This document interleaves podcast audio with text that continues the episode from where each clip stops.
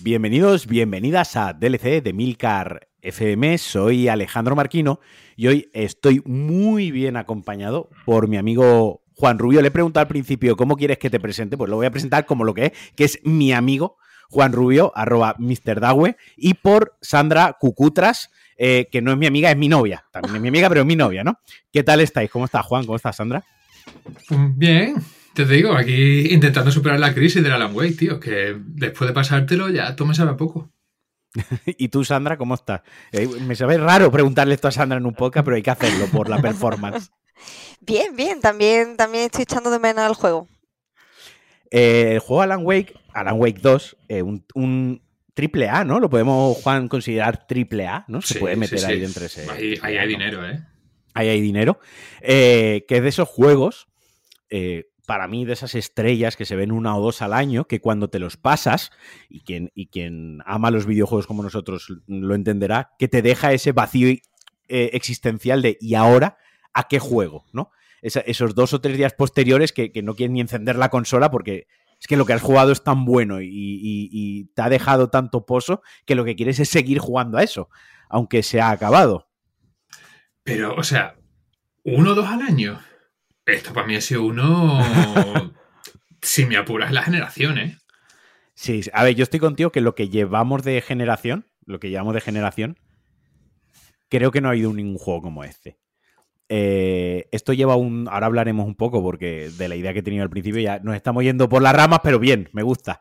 Eh, esto lleva un Alan Wake 2, esto lleva un 2 en el, en el nombre, porque es una secuela de, Alan Wake, lógicamente, pero, pero, esto podría perfectamente dentro de este Remediverse y dentro de Remedy haberle puesto otro nombre, haberlo enlazado y, haber sido, ¿no? Otro juego en el sentido de... Yo, creo, que, yo creo que es importante, ¿eh? Es importante, pero lo que llamamos de generación, hemos visto secuelas como Horizon Forbidden West, ¿no? Hmm. Como God of War Ragnarok, eh, como Spider-Man 2, que es de los últimos que hemos recibido, ¿no? Eh, que son secuelas de generación actual, pero que tienen ese sabor de secuela, ¿no? De, hmm. en, el, en, el, buen sentido, en el buen sentido continuista, ¿no? Porque al final una secuela es continuista. Pero este Alan Wake 2, entre otras cosas por lo espaciado en el tiempo que está desde, su, desde la primera entrega, se siente como un juego eh, que en esencia, sabes que esa esencia está ahí, eso está ahí, pero se siente con un gameplay renovado, con un gameplay eh, más reforzado, más extendido, ¿no? Que, no es una secuela porque vamos a continuar la estela de esto que sacamos hace tres años y ya está. O sea, sí. Que de, hecho, y, y, nos vamos a desviar un poco del tema, pero es que creo que es súper importante entender esta parte porque es la razón por la que Alan Wake 2 es tan bueno. Y es que con todos mis respetos para la gente de esta industria, pero es una industria increíblemente cobarde. La mm. industria es un, o sea, mm, pero cobarde a, límites insospechados. Mm, Spider-Man 2, el, último así gran juego que ha salido, ¿no? Un juegazo, me lo paso muy bien, pero es un juego increíblemente cobarde. Es un juego que no hace absolutamente nada nuevo. Total. Nada, nada. Y yo creo que también que una de las razones por las que yo estoy un poco así decepcionado con, Sony en los últimos años, ¿no? Es porque es una Sony increíblemente cobarde. Eh, entiendo que es una empresa y que tienen que generar beneficios, ¿no? Y en ese aspecto, bueno, chapo. Pero es que que Naughty haya hecho más remakes, remasters que Blue Point en lo que en, los últimos años. Eso es un tema aparte. Es para tirarte por la ventana. Y sí, que yo ya te digo que yo entiendo que te habrá gastado cientos y pico millones en el The Last of Us 2 y quieres amortizarlo, perfecto. Pero bueno, tío, dáselo a cualquier otro estudio. Hay 20.000 estudios que te pueden hacer un rescalado, ¿sabes? Lo que sea. Entonces, vivimos en una industria increíblemente cobarde. Lo entiendo, ¿no? Entiendo las razones, por lo que la razón por la que Spider-Man 2 es exactamente igual que Spider-Man 1, la sé la sabemos todo el mundo, ¿no? Y más como trabaja en Sonia, que es un, un estudio que no quiere hacer tampoco mucha floritura, ¿no? Hay que sacar una secuela prontito, tres años fuera. En lo que llamamos de generación nos han sacado dos juegos y medio. ¿Quién ha hecho eso? Nadie. Perfecto, ¿vale? No me quejo. Pero es una industria increíblemente cobarde. Entonces, em, el hecho de que una empresa como Epic, que eso también tiene tela, haya financiado un juego como Alan Wake 2, es algo fascinante. Porque para mí, en mi humilde opinión, mis dos juegos de este año triple A, entre comillas, ¿no? Algunos con más que otros, pero son el Hi-Fi Rush y el Alan Wake 2. Dos juegos que hace una generación y media los habría sacado Sony. ¿Sabes? Por eso de ahí mi decepción. Pero bueno, por suerte, pues mira, si no es Sony y es mm, Epic y Microsoft o Bethesda, ¿no? ¿Qué quieras decir? Los que lo sacan, pues me da igual. Mientras el juego salga, perfecto. Entonces creo que la importancia de Alan Wake 2, aparte de lo bueno que es como juego, lo buena que es la narrativa, el universo que crea, el Remedyverse todo conectado, es que es un juego bastante valiente.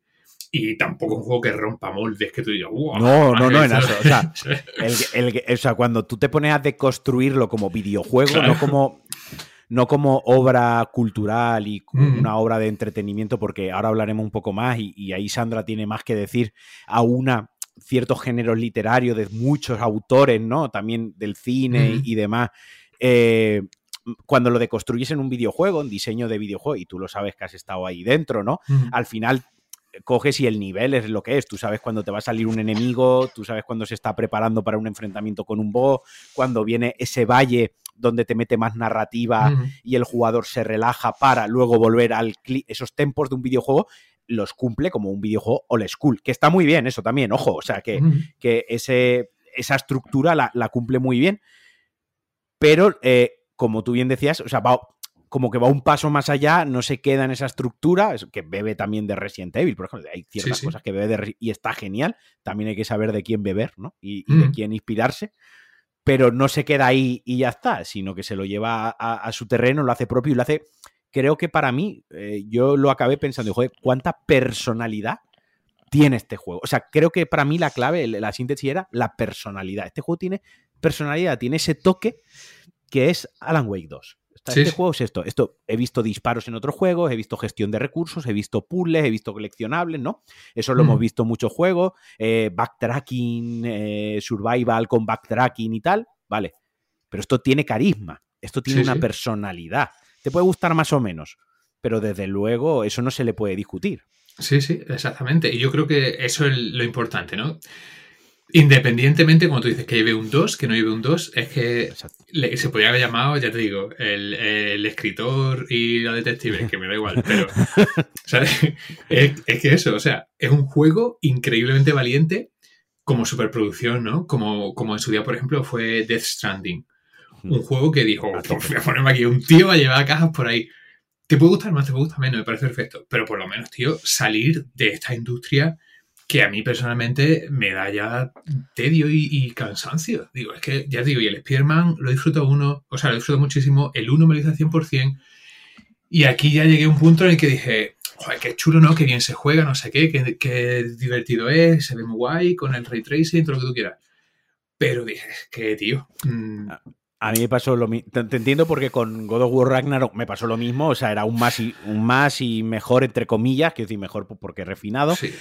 Horizon Forbidden Web hace lo mismo que hacía el primero, o sea, podía ser un DLC largo y ya está. No tenía ese feeling de secuela como tal, ¿no? De, de una secuela es cojo la base, y e introduzco elementos nuevos. Voy un poco más allá. Algunos van a funcionar, otros no. En este aspecto, por ejemplo, se critica mucho a, a Front Software en ciertas cosas, pero por ejemplo, yo soy de cuando se tiraron al ruedo con Elden Ring, no reinventaron la rueda. Ellos cogieron elementos de aquí y de allá, el mundo abierto inspirado en Breath of the Wild de la aventura de no te digo nada, guío al jugador naturalmente, y les podía haber salido tremendamente mal. No les salió especialmente, no les salió perfectamente bien, porque no es su mejor juego, pero se salieron de su molde, ¿no? Sí, y, Y, eso para mí siempre es un plus. Siempre a mí que me ofrezcan, porque, y esto es a lo que quería ir, si yo quiero irme a una experiencia old school de molde eh, cuadriculada, yo ahora estoy jugando el DLC de Calisto Protocol.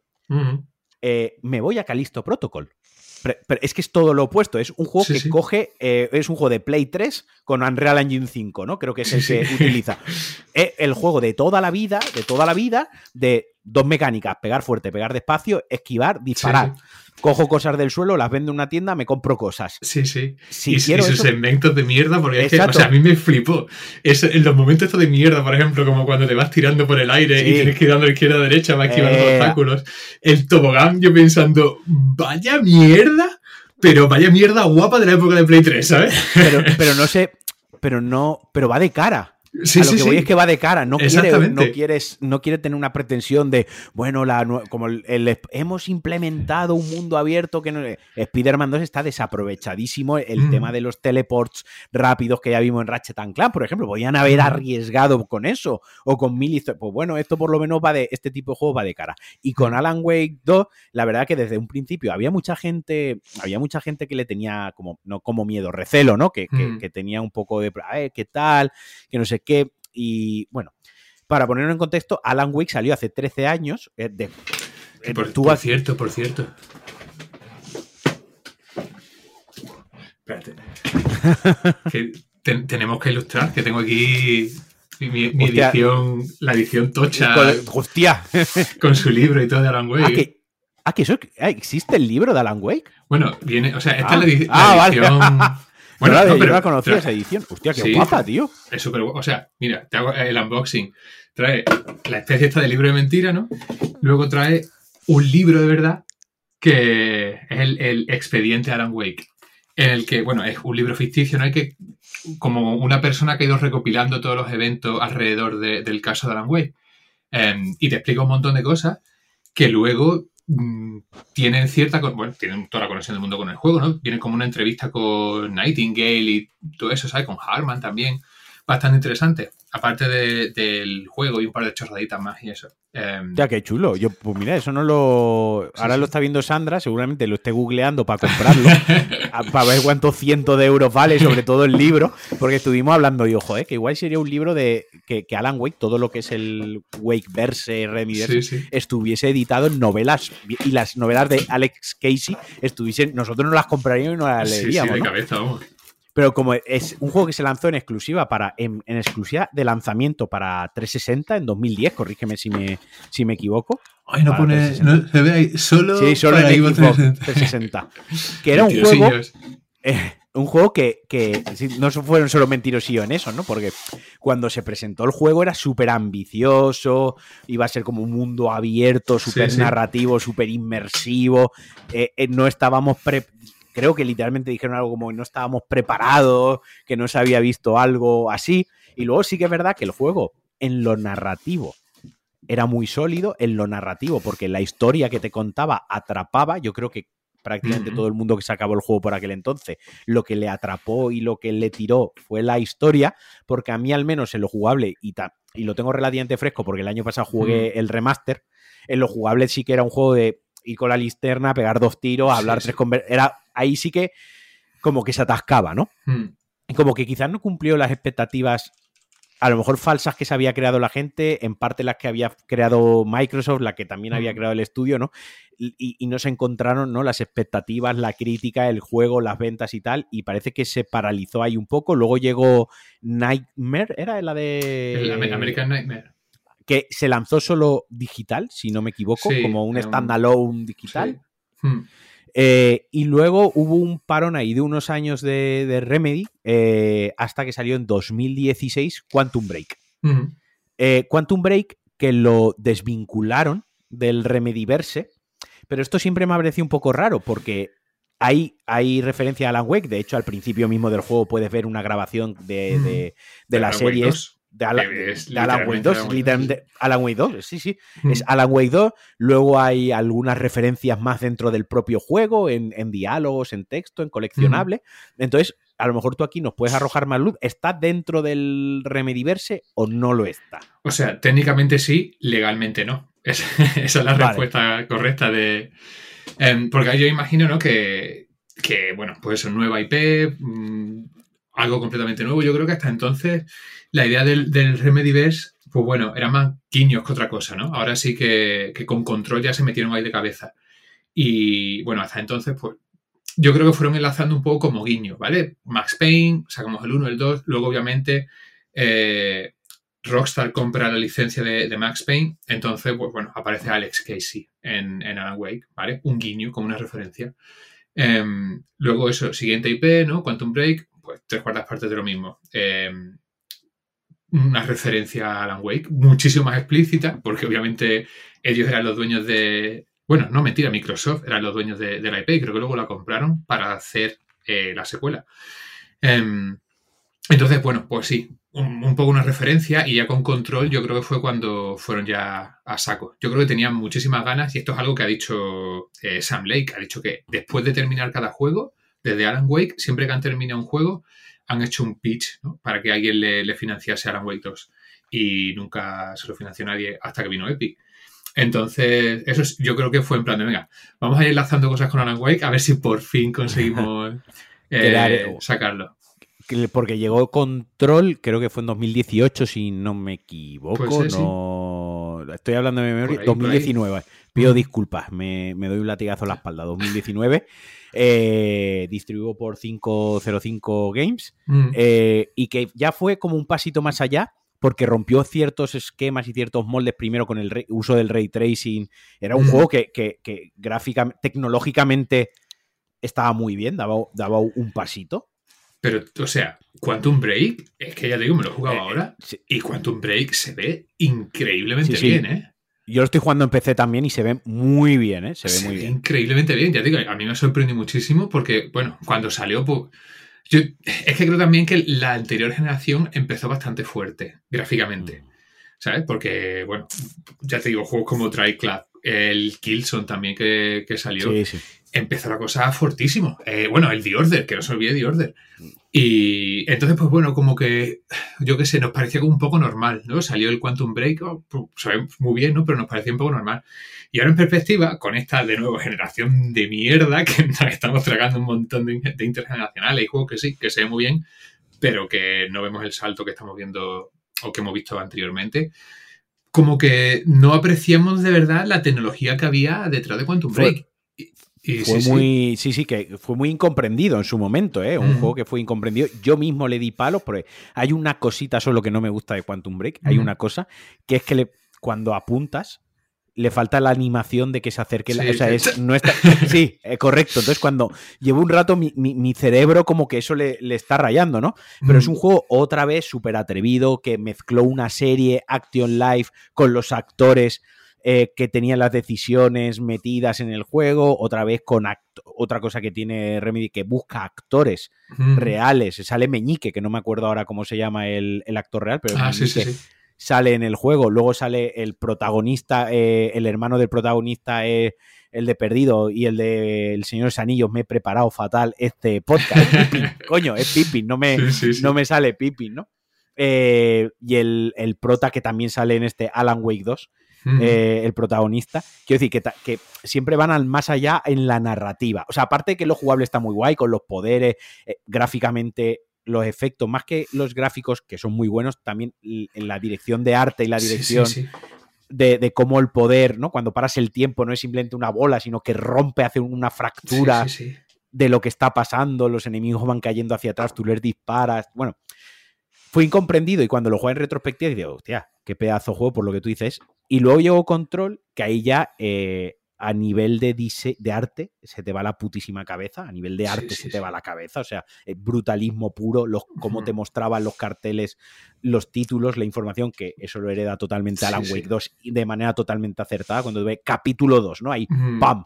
Un, un, impact, eh, buscaron la letra impact, ¿no? La, fuente impact, esta es la que vamos a poner, ¿no? La más grande eh, ya con un, con un diseño de niveles Metroidvania buenísimo, ¿no? O sea, de, de old school, pero bien utilizado, metiéndole todo el tema de los poderes y ya ahí ya se sacaron, en mi opinión, se sacaron la polla, el cipote, con todo el perdón de la expresión, a nivel de vamos a dar la ciencia ficción y vamos a coger ya referencia de Stephen King, vamos a coger referencia de Lovecraft incluso, vamos a coger referencia de Edgar Allan Poe, vamos a coger toda la referencia de, del terror psicológico y todo este terror que va más allá de te doy un susto, ¿no? Eh, sino ese terror de lo inexplicable y ese terror de de verdad quieres conocer esto, porque te da miedo porque no lo conoces, pero es que igual conocerlo es más aterrador, ¿no? Sí, sí, sí. Que es lo que, con lo que juega Remedy, eh, de, lo que va la vaina, ¿no? Al final, ¿no? Mm. Eh, ahí ya sacaron un DLC que era puro Alan Wake, que en el que investigan los eventos de Alan Wake 1 y ya llegamos a este Alan Wake 2, ¿no? Como tú dices, no se lanza en formato físico. Yo tengo la esperanza como amante del formato físico de cuando lleguen los DLC y esto haya vendido bien. Eh, Sandra también quiere que saquen una cajita del Alan Wake. Eh, hubo decepción en mi casa porque dijimos, mañana vamos al game a comprarlo. Nosotros somos de mañana vamos a comprar un juego todavía, ¿no? Y, hostia, no, que está digital, que bajón. Eh, yo tengo la cuenta cruzada con un amigo y Sandra tiene como cuenta secundaria en mi consola. Fue pues que lo, viendo a ver cómo lo podíamos comprar para poder jugarlo. Porque al final el juego lo, se compró para Sandra, tengo que decirlo. O sea, la tenemos aquí, pero el juego era para ella y eh, nosotros lo hemos jugado de la siguiente manera. Ella ha jugado las partes de Saga Anderson y yo juego las partes de Alan Wake. Eh, que creemos que es una forma bastante original y chula de jugar en cooperativo, entre comillas, este, este título, ¿no? Ya que tiene dos personajes y somos dos jugadores, ¿por, qué no nos pasamos el mando, no? Así que eh, vamos a dejar Sandra, porque yo sé que está muy hypeada con el juego y lo ha disfrutado pocas veces. La última vez que yo la vi disfrutar tan fuerte de un juego fue con Death Stranding. ¿Ves? Si es que es que ella sabe lo que es bueno. Eh, recuerdo la enganchada tremenda que se pegó a Death Stranding, pero que se pegaba 7-8 horas. Y recuerdo la llorera final con Death Stranding, o sea, ese highline de, esta casa. Y, tenía muchas ganas de jugar al Alan Way porque ella jugó el primero. De hecho, la edición física que tenemos del primer Alan Way que es suya, no es mía. Y, le no le comenté mucho de que iba Alan Wake 2, yo había visto el tema este de la investigación y tal, y bueno, así por poner un poco en contexto, a Sandra tiene un, cartón donde pues tiene colgado un libro resolviendo un crimen, un misterio, ¿no? Entonces, todo esto de la investigación y tal, y un poco por, por eh, un poco un tono así más distendido, cuando empezamos a salir me llamó mucho la atención que en su salón tenía un corcho con una foto de un cadáver calcinado que le habían hecho una autopsia. Eso estaba. Y ahora lo está enseñando en la, lo está enseñando en la cámara, un libro que tiene apuntes y tal para resolver el misterio. Entonces, cuando yo vi lo del panel de investigación de, Saga Anderson, dije, guau, esto, esto le va a flipar, ¿no? Sí, sí. Así que el juego era para ella, o sea, yo estuve ahí de support jugando con, Alan, pero realmente no lo hemos pasado en su cuenta, ha sido su partida. Nos ha llevado 24 horas pasarnos el juego. que es una película, pero que nos cuente ya un poquito qué, qué le parece. Y perdón, yo sé que, no lo hemos dejado todavía, pero una cosita rápida hablando de la evolución de Remedy. Quantum Break originalmente se iba a jugar con cuatro personajes. No jodas. Que me imagino que eran eh, Beth, eh, Beth Wilder, eh, Paul Serene, eh, el prota, que nunca me acuerdo cómo se llama, Will... El prota es un poco pan sin sal, pero sí. es que... y supongo que el hermano, que me imagino que sean las cuatro historias, porque es que de hecho la parte de Beth Wilder se ve claramente, ¿no? Un poco spoiler, pero bueno, cuando desaparece, se ve que ahí había una historia de contar y la contaron.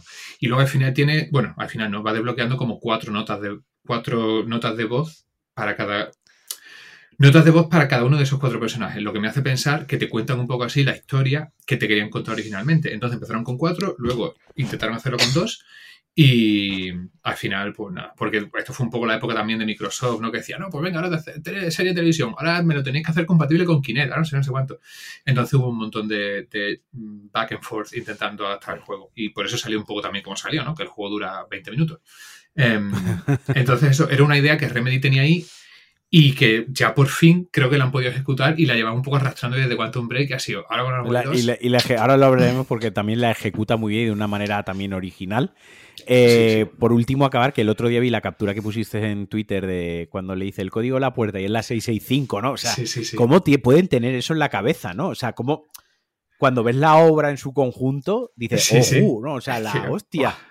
Porque esto es 2016 y estamos en 2023, tronco, que esto, esto este, este, señor lo tenía escrito. Esto la pizarra? La pizarra? Al principio de Quantum Break tiene la pizarra y literalmente es Alan Wake 2 entero, de principio hasta el final, enterito. Y dices, tío, es que yo, Sam Lake, si me estás viendo, Sam, te quiero.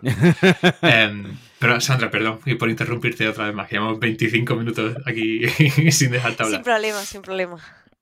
Vale, ahora me toca, ¿no? Venga. Sandra pensando, podía haber hecho 25 minutos más de siesta. A ver, yo sé mucho menos de, videojuegos que vosotros. Yo soy como el usuario medio, pero muy medio, del, montón de abajo, ¿vale? Pero sí sé eh, como el tipo de juego que me gusta. Y para mí, Alan Wake 2 está hecho para mí.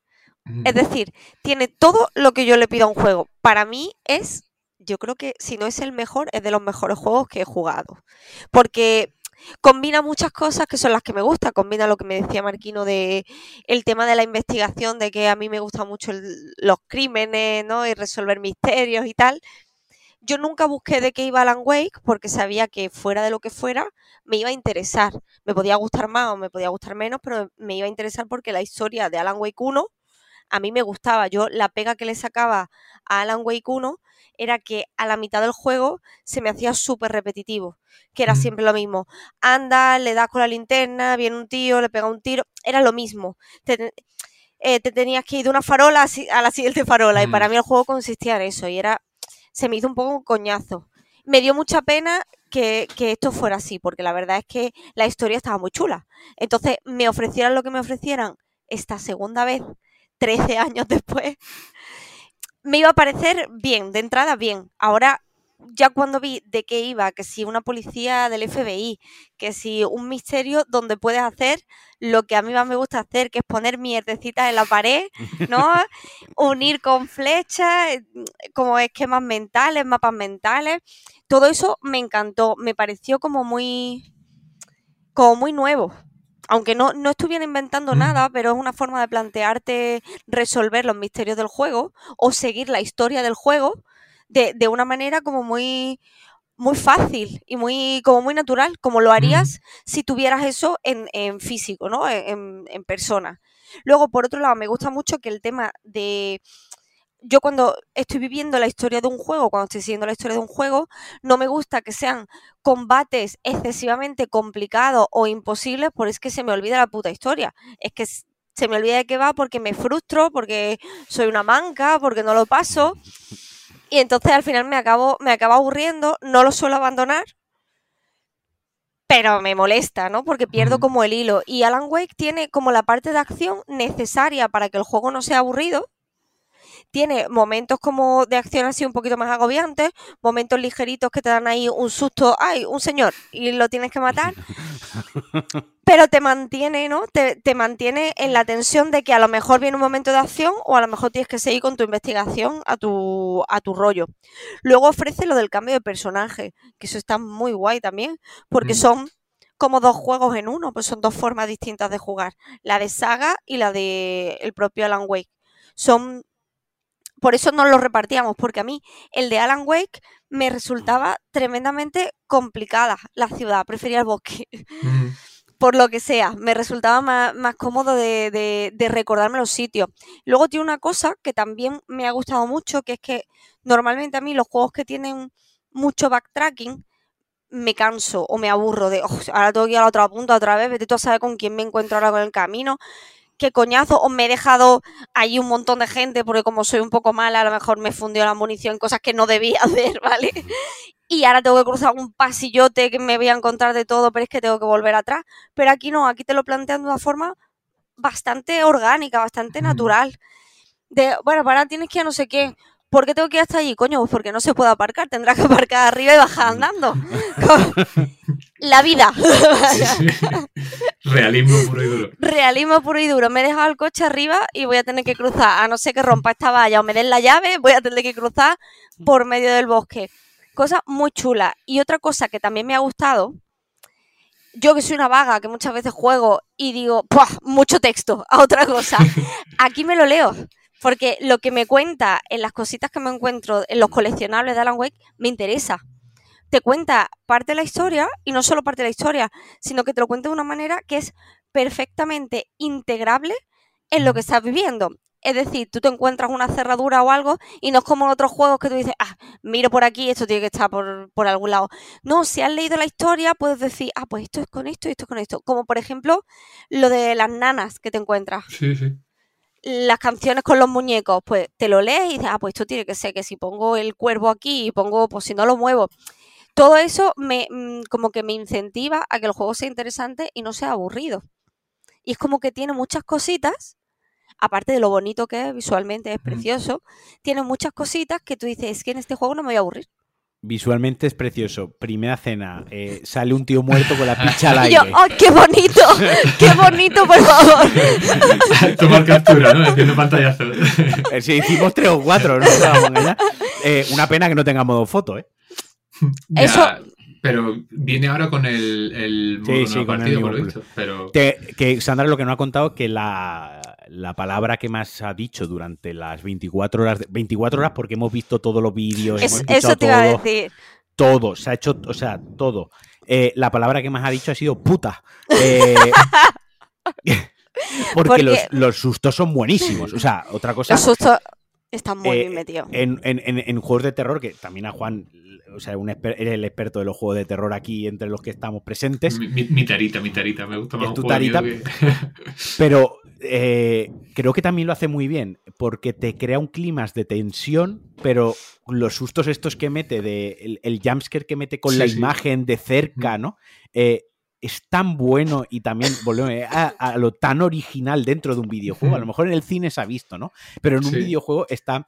Yo, yo, el que mejor recuerdo más nítidamente es. Eh, el, de, la residencia de ancianos, ¿no? Cuando estás hablando con la viejecita al lado de la venta, ese fue buenísimo.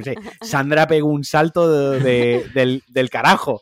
Pero mi favorito de la residencia es cuando intentas abrir la puerta con el. con la espiral, con la espiral. Y aparece Ati detrás y, el, el de Ati, ese es buenísimo, porque además ese ni siquiera es jumpscare. No.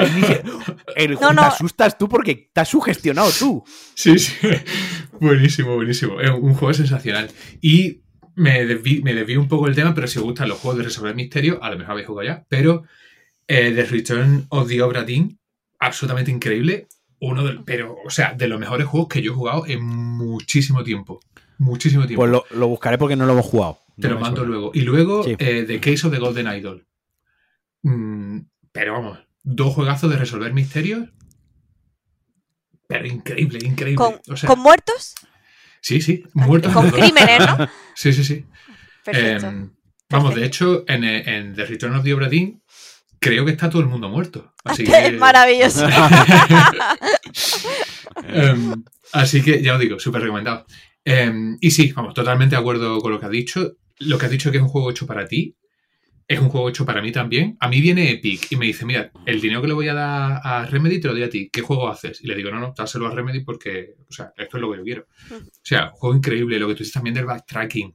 No se hace pesado, ¿no? En el sentido de que vas, cumples un objetivo y luego a la vuelta te abren una zona opcional en la que puedes hacer un poco de exploración de backtracking si quieres y si no, te vas, punto. ¿Sabes? Ah, y luego eso, todo súper interesante, todo conectado también pues eso con Control, con Quantum Break, eh, en cierto modo también con, Max Payne, ¿no? Todo el rollo de Alex Case y eso. Así que sí, totalmente de acuerdo, un juego que tiene sus fallitos, ¿no? Yo, o sea, sí, poniendo el Multikin Mickey, pues tiene su fallito. Es súper fácil, incluso en difícil, por ejemplo, me parece un juego súper fácil. Em, pero bueno, no todos los juegos tienen que ser difíciles, ¿no? Yo es que los juegos de miedo siempre me gusta que haya ese poco de, tensión de me quedo sin balas, ¿qué hago? Em, y aquí siempre tiene munición de sobra. Entonces, eso, bueno, le puedo poner esa pega. Luego también las partes de Alan Wake me parecen que, que los finales de capítulos son un poco anticlimáticos. En plan, termina y es como, ah, terminó. Mm. Ahora empieza el siguiente. Y tú dices, vale. Que yo también estoy un poco cansado ya de que todo necesita un jefe final, ¿no? Entonces yo creo que la parte de saga lo hace muy bien porque tiene esa batalla final. Y entiendo que con lo de Alan Wake, pues no sea necesario siempre una pelea final. Mm. Pero, no sé, estoy muy acostumbrado a que cuando termina los del 1, ¿no? Y este, el 2 también lo hace muy bien, cuando termina un capítulo, en plan de, pa, música. Y tú dices, bueno. Em, y con Alan Wake eso me pareció un poquito anticlimático algunas cosas, pero yo, tengo opiniones. ¿eh? Yo tengo opiniones porque creo que muy acertadamente está hecho adrede, porque cuando juegas con Saga está el valle este de que el juego es entre comillas más relajado, te aparece algún enemigo, no muchos, como tú dices, no es excesivamente difícil, te aparece algún lobo, te aparece algún poseído, eh, y luego llega el, boss, ¿no? Que, pues ahí donde tiene un poquitín más de miga. Pero con Alan, sin embargo, es al contrario. Alan te mantiene con una tensión muy grande porque están todo el rato las voces Alan, Alan, Alan. Hay enemigos, o sea, hay apariciones, por así decirlo, en el mundo oscuro que van hacia ti y no te atacan, o sea, son inofensivas, pero tú gastas recursos y desaparecen. Y hay otras que dices, no Yo no gasto recursos nunca. Yo aguanto así con la linterna todo el tiempo. Hasta que se acerque, digo, ¿qué pasa? ¿Está muy cerca, tan cerca? Linternazos. Eh, juega con el eso, no sabes cuál te va a atacar y, cuál no. Y entonces sí que la atmósfera de, de la parte de Alan porque también estás en el, estás en el, en el lado, ¿no? En el, en el mundo oscuro, mm. ¿no? Estás en, esta, en la dimensión oscura, en esta paranoia eh, infernal, ¿no? Que entonces es muy opresivo, es muy agobiante, son todo colores muy fuertes, ¿no? Visualmente es mm. muy agresivo. La parte de saga tiene unos colores más pastel, más ocre, más otoñales, mm. más relajantes.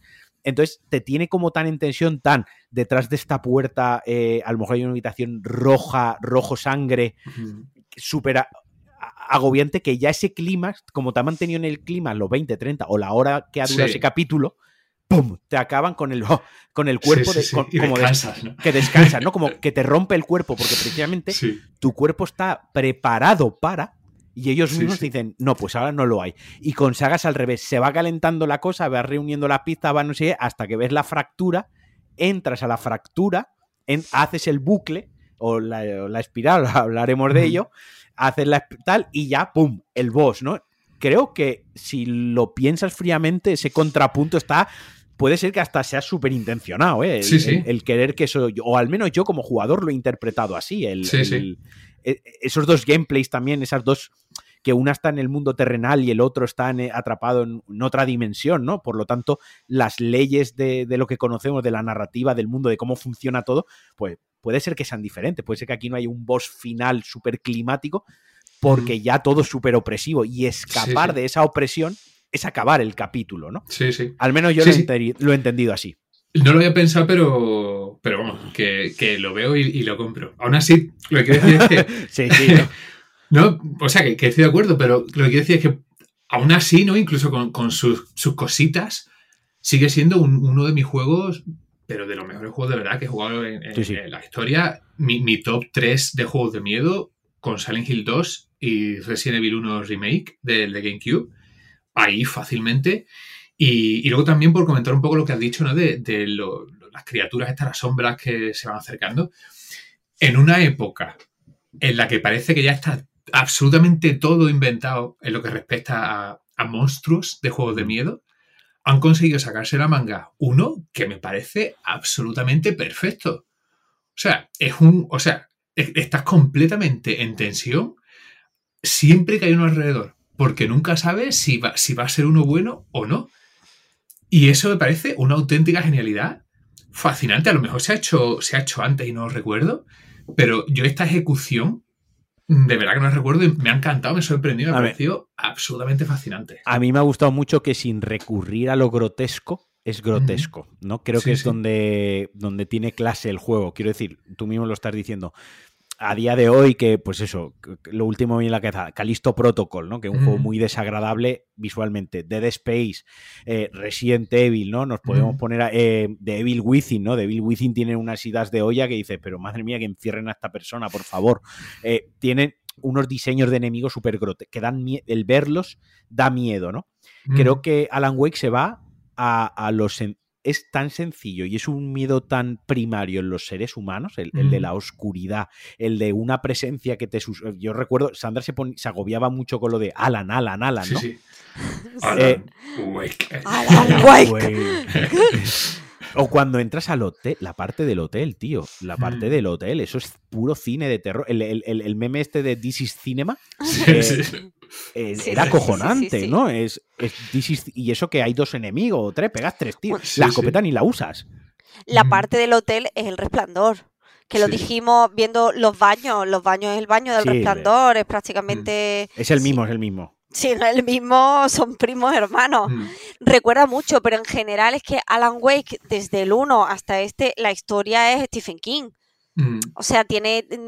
Mm, no la ha escrito Stephen King, pero parece su padre, podría haberla escrito.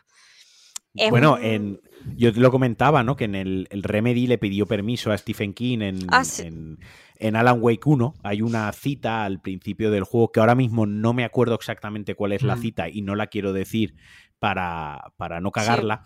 pero es una frase que recita Alan Wake al principio que dice, una buena historia de terror es no sé qué. Así empieza el juego, una voz en off de Alan Wake. Esa frase es de Stephen King. Eh, y, Remedy fue a Stephen King, pues obviamente porque aquí hay unos derechos de auto y, Stephen King, pues no, el hombre vive, vive de esta cosa, y Stephen King les cobró un dólar. Les cobró un, les cobró un precio. Buena es que Stephen King en esta casa se banca, Stephen King. Sí, sí, eh, eh, les cobró un dólar como un precio simbólico, ¿no? entonces, desde el principio la referencia a Stephen King y la inspiración está ahí y a topísimo. Sí, es que yo, yo recuerdo que la primera vez que vi un tráiler de Alan Wake 1 fue en el cine y en el cine el tráiler se vendía como el videojuego que habría escrito Stephen King si mm. escribiera videojuego. Ese era el reclamo y era por lo que a mí me llamó la atención inicialmente porque la verdad es que el tráiler parecía una película pero al final veías que era, que era un videojuego. Y este, pues igual, eh, Alan Wake 2 no ha abandonado eso sigue bebiendo de, como de las obras o del tipo de terror que escribe Stephen King, que es un terror así muy misterioso, que si la oscuridad, que si cosas que dan miedo. Hmm. Que dan miedo porque no conoce. Es verdad que yo me agobiaba un montón con, el tema de, de, las voces cuando juegas a ser Alan porque es que es un coñazo, es que no te dejan vivir. Yo quiero ir para allá y están Alan Wake, Alan Wake. Y yo me agobiaba muchísimo. Y además yo soy lo contrario que, lo que dice Juan. Juan dice, yo guardo los recursos hasta que no tengo el tío. No, yo veo al tío en lo alto de una loma y empiezo pa, pa, pa, pa, pa, por si acaso. Porque no quiero que se acerque, por si acaso. Claro, este juego, la versión fácil, está hecha para gente como que se funde las balas que no ha venido nadie y ya se ha fundido las balas. Muchas veces me las he fundido por probar. Por ejemplo, en el, en el parque ese que hay como de atracciones abandonado. El, parque del café, o sea, es un tema aparte. El parque del café.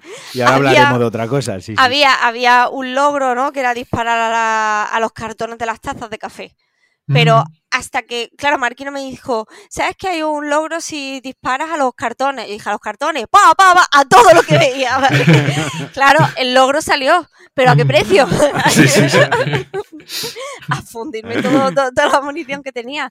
Igual que cuando se me metió eso lo hace muy bien el juego porque te deja caer que si un pozo, que si no sé qué, no sé cuánto. Yo venga a darle vuelta al pozo, esto tengo que entrar yo como sea, esto tiene que tener un agujero. No, no me tocaba, no era el momento de, hmm. de usar el pozo. Pero lo hace muy bien el juego porque hace como que intuyas por dónde va a tirar, como que intuyas lo que tienes que hacer, aunque luego a lo mejor le da, le da un giro. Es muy misterioso. Yo hmm. lo recomiendo. Mira, he encontrado la, he encontrado la, la frase, la cita, y, hmm. nos va a venir muy bien para empezar ya el spoiler cast. Es decir, voy a hmm. decir la cita y a partir de aquí ya empezamos a. Viene, lo bueno. Viene lo bueno. Eh, y así hablamos del, de quizás uno de los tres mejores niveles que, que, nos ha brindado nunca el mundo de los videojuegos, que es el, nivel, el capítulo 4 de, Alan, ¿no? El musical. Ahí, ahí con, la mansión esa que cambiaba del Dishonored, ¿sabes? De eso que cierra los ojos. Exacto, sí, sí, eh, ahí está. Eh, voy a hacer la cita porque precisamente una cosa que sé, que yo he leído muchas críticas hacia Alan Wake es, es que la historia no tiene, primera, no tiene sentido, eh, está mal contada, o sea, es que, tú no la hayas, respeto que tú no la hayas enterado. O sea, a mí hay juegos que a la primera yo lo he jugado y no me he enterado y, he tenido que investigar. No pasa nada. Pero eso no quiere decir que esté mal contada ni que sea mala la historia, ¿vale? Pero decía, eh, eh, eh, empieza Alan Way con Stephen King dijo una vez que las pesadillas no están sujetas a la lógica. No tiene sentido explicarlas. La explicación es la antítesis de la lírica del miedo. Y me parece esta es la frase por la que le pagaron un euro a Stephen King. Eh, y me parece que es un dólar. Eh, lo explica perfectamente. O sea, sí, la explicación es la, antítesis del, miedo. En una película de miedo, cuando los últimos 15 minutos, cuando ya sabes por qué hay una presencia extraña, ya sabes por qué hay un monstruo, ya sabes por qué no sé qué, los últimos 15 minutos no dan miedo. Cuando te han explicado el por qué, ha dejado de dar miedo. Lo que te da miedo es que no estás entendiendo, ¿no? y, y es la parte de gracia de Alan Wake, ¿no? El no las primeras seis horas, ni te molestes en intentar entenderlo, disfrútalo, cojones. Sí, y, yo creo que, a ver, que la, clave abrazar. Hay, o sea, una cosa me dijo un, profesor mío de, literatura cuando yo estaba en la universidad, es que cuando tú abres un libro, y esto se aplica obviamente a cualquier juego, a cualquier película, lo que sea, pero dijo, cuando tú abres un libro, tú firmas un pacto con el autor. que todo lo que él te va a contar a partir de ese momento es verdad. Entonces, cuando yo pongo un juego, yo pongo Alan Wake, yo firmo ese, pacto con, Remedy, ¿no? Y sé que todo lo que me van a, contar es verdad. Entonces, no tengo que cuestionarlo. Si ya el juego al final me lo paso y eso no tiene ni pie ni cabeza, diré, madre mía, vaya milonga que me han metido aquí, tío, cómo me lo han colado. Pero eso es, un juego, tío, en el que obviamente te tienen que, que, meter en su mundo, van a pasar mil cosas y luego al final, ¿no? Pues bueno, tú ya puedes jugar si te gusta más la historia o menos la historia. Pero en este caso, mmm, vamos, yo creo que, no se puede criticar, bueno, a Remedy en general, es que no se puede criticar lo que hacen en lo narrativo. Y en esta segunda parte hay, muchos paralelismos con el original, ¿no? Lo que tú decías, el primero empezaba con la cita de, de Stephen King. Este segundo, no recuerdo exactamente lo que hay, pero bueno, hay una cita un poco recurrente, ¿no? Que es la que dice lo de, de This story is a monster, en Monster World Many Faces, lo dice muchas veces. Y luego tenías también en el, en el 1 tenías lo de Is a lake, is an ocean, aquí tienes lo de Is a loop, is a spiral. Entonces tiene, es un montón de paralelismos narrativos que, que, te sirven para construirte la historia. Porque la idea de que Monsters Were Many Faces y estamos ya con el spoiler, es que él, ¿no? Eh, eh, es un monstruo que, tiene muchas caras, ¿sabes? Scratch es un, monstruo, digamos, que, tiene muchas caras. Em, y, eso, luego, obviamente, lo pues igual que lo de que no era un lake, sino que era un ocean, ¿no? Ese, ese lugar oscuro no era un lago, era un océano, era algo mucho más grande, mucho más profundo. Luego está también el concepto de, diving, ¿no? De tirarse al agua. Em, con Zane, este, con eh, Thomas Zane, que era un, buzo, aparte de ser escritor y todo el rollo. Eh, entonces, hay un montón de simbología. En esta segunda parte también, eh, pues lo del el espiral, ¿no? Que, no es un loop, piensas que, que, siempre está repitiendo lo mismo, pero no. Y el espiral puede ir hacia arriba o hacia abajo. Sí, tú puedes recorrer una espiral hacia el centro o puedes recorrer la espiral del centro hacia afuera. Tiene dos direcciones, una espiral. Y, eso, él siempre está, eh, Alan Wake siempre habla, y es que, o sea, mm, me, da mucho coraje decir cosas en inglés y demás, pero es que como lo juego en inglés, mm, las cosas del juego las tengo, pero siempre habla, ¿no? De, ir, digamos, hacia abajo, ¿no? De ir sí, deep, deeper, el, lo, dice, muchas veces, sí. Y, y, al final, ¿no? Cuando ya se descubre un poco el pastel con Alice y todo el rollo, ella lo que dice es que tiene que ascend, ¿no? Que tiene que ascender en esa espiral. Y, es como demostrándote un poco que él lleva esos 13 años atrapado en una espiral intentando profundizar en esa espiral, cuando en realidad si lo que quiere hacer es romper esa espiral y, salvarse, lo que tiene que hacer es ascender dentro de esa espiral. Entonces, por eso, ¿no? Que a nivel narrativo hay un montón de, de leitmotivs, tanto en el primero como en el segundo, aparte de paralelismos, ¿no? Em, que, vamos, desde mi punto de vista, tienen muchísimo peso y una importancia en la realidad tremenda. A lo mejor si te lo pasa y dices, es que el, final no me cuenta nada. ¿Qué ha pasado al final? Pues tío, si no has conseguido entender todo lo que ha pasado antes del final, el final no va a solucionarte nada. Y además una cosa muy importante, también te digo que hay que poner un poco de ganas, porque otra cosa que hace muy bien, para los que no han jugado anteriormente ni Control, ni Alan Wake 1, ni los DLCs, tú vas jugando con Saga y tú pues eh, vas entendiendo cosas y a otras no vas, piensas, ¿cómo puede ser que Saga tenga estos poderes de deducción? ¿no? Y dices, va, esto cómo se lo han sacado de la manga. Esto literalmente yo eh, fui muy crítico con esto en Twitter y vuelvo a serlo aquí porque este es mi espacio, mm. de un análisis que yo leí y vi en YouTube de un medio español, de una persona muy repudiada y tal, que decía, eh, está muy mal llevado las deducciones de Saga como si tuviese casi poderes paranormales. Es que los tiene. Exactamente. ¿Pero te has pasado el juego, amigo? Porque, es que, es que, lo pueden decir. Es que literalmente sí, sí, claro. O sea, las deducciones porque tiene. Sí, claro, al principio de las seis primeras horas parece que, el juego dice, hasta, ¿y esta tía cómo sabe esto? ¡Qué vagos! Mm.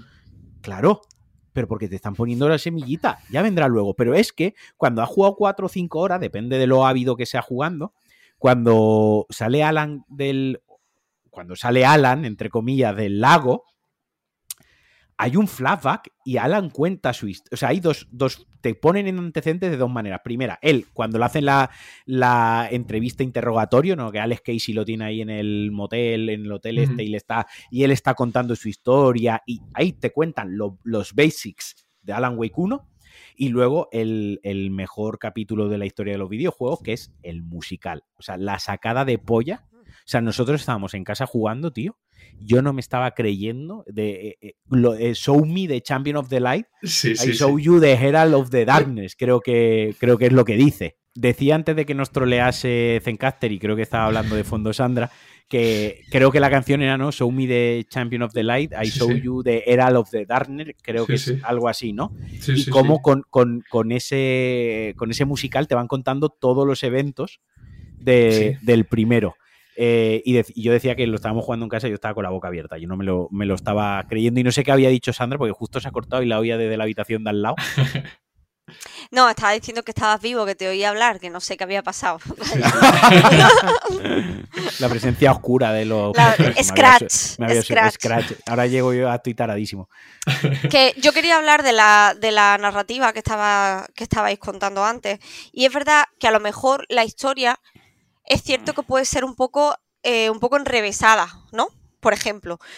Pero es que los libros de terror suelen ser así. O la, un buen juego de terror. Es que si no hay misterio, no es terror. No es. No te van a contar el juego de miedo de cómo vas a comprar leche al Mercadona. Eso no tiene sentido ninguno. Tendrá que tener un, un, algo, ¿no? Que tú digas, ¿qué está pasando aquí? Porque es que si no, no hay misterio ninguno.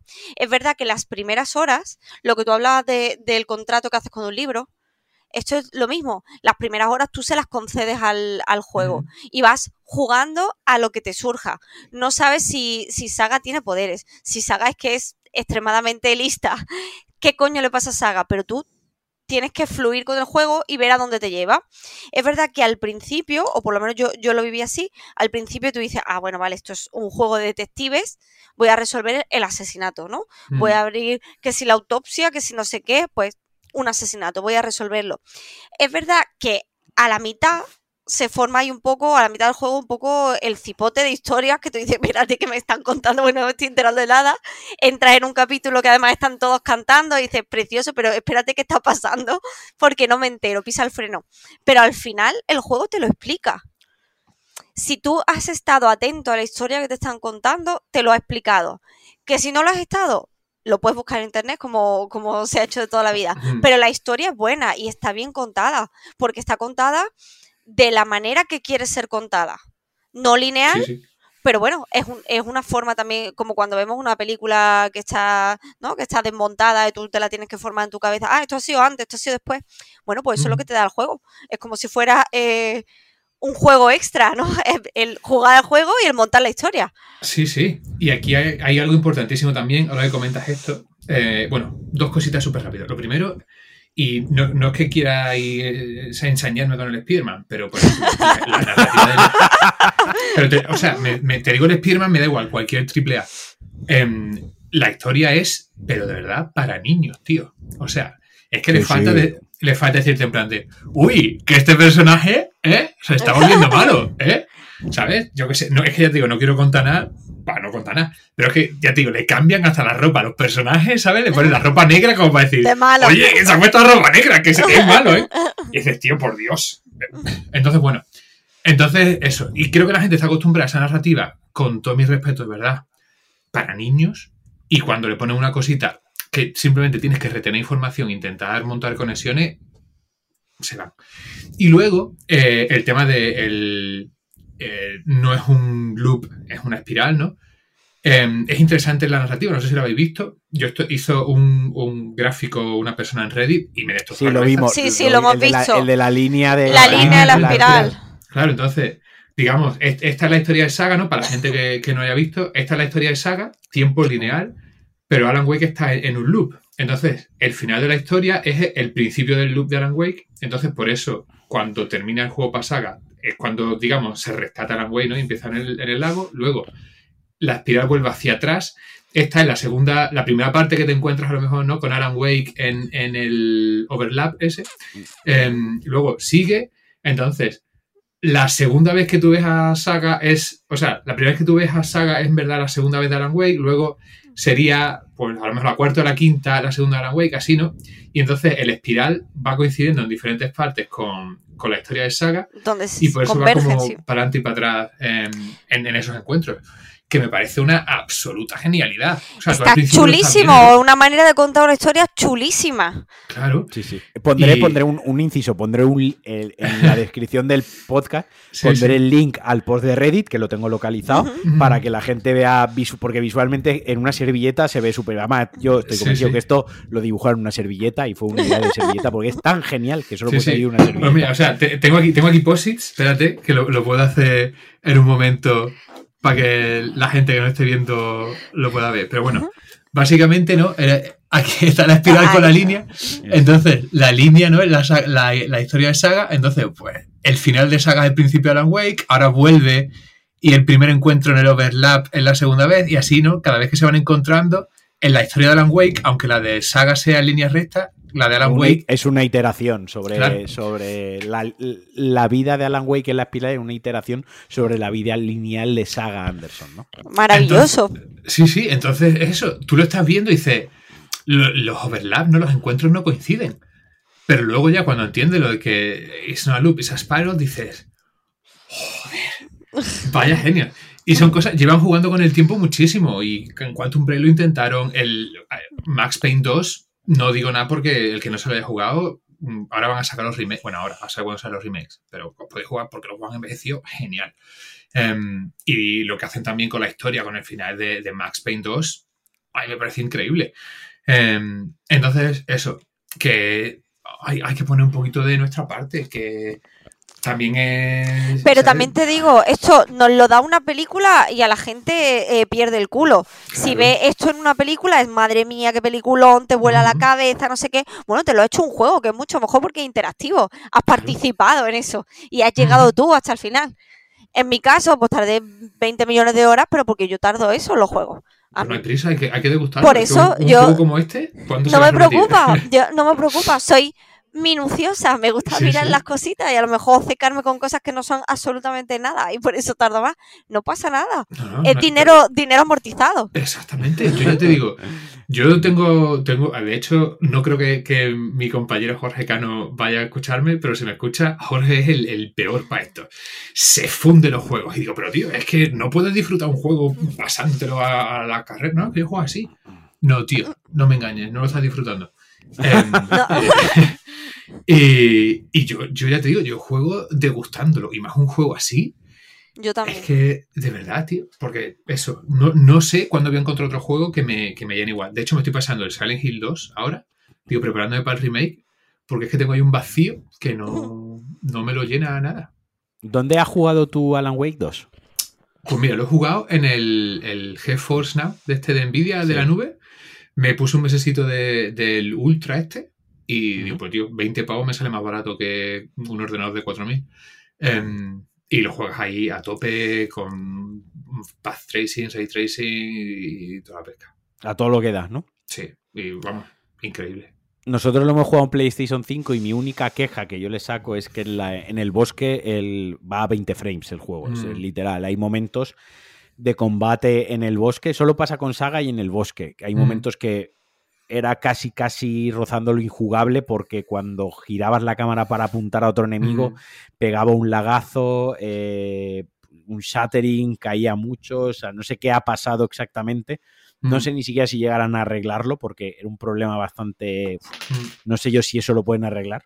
Eh, un problema de tecnología, creo yo. Sí, han, pecado ambicioso con el, tema del follaje y eso, ¿no? Sí, sí, sí. Eh, o sea, son, es casi todo dinámico, con un montón de cositas que se mueven, ¿sabes? Todas las ramitas, todas las hierbecitas, todo tiene su, su propiedad de física, todo el rollo. Que para mí no era necesario, ¿eh? Para mí no era necesario porque la buena dirección de arte que tiene, por ejemplo, la parte del bosque, ¿no? De cómo entran, lo decía al principio, esos eh, colores ocre, otoñales, esos tonos pastel, cómo entra la luz, cómo ponen la cabaña al fondo, cómo juegan con la oscuridad y tal, eso ya le da magia, eso, eso ya hace ese ambiente, no necesitas que las hojas del suelo, que cada folio tenga su propia sombra, ¿no? Y cada hoja, cada montoncito de hojas tenga su geometría, ¿no?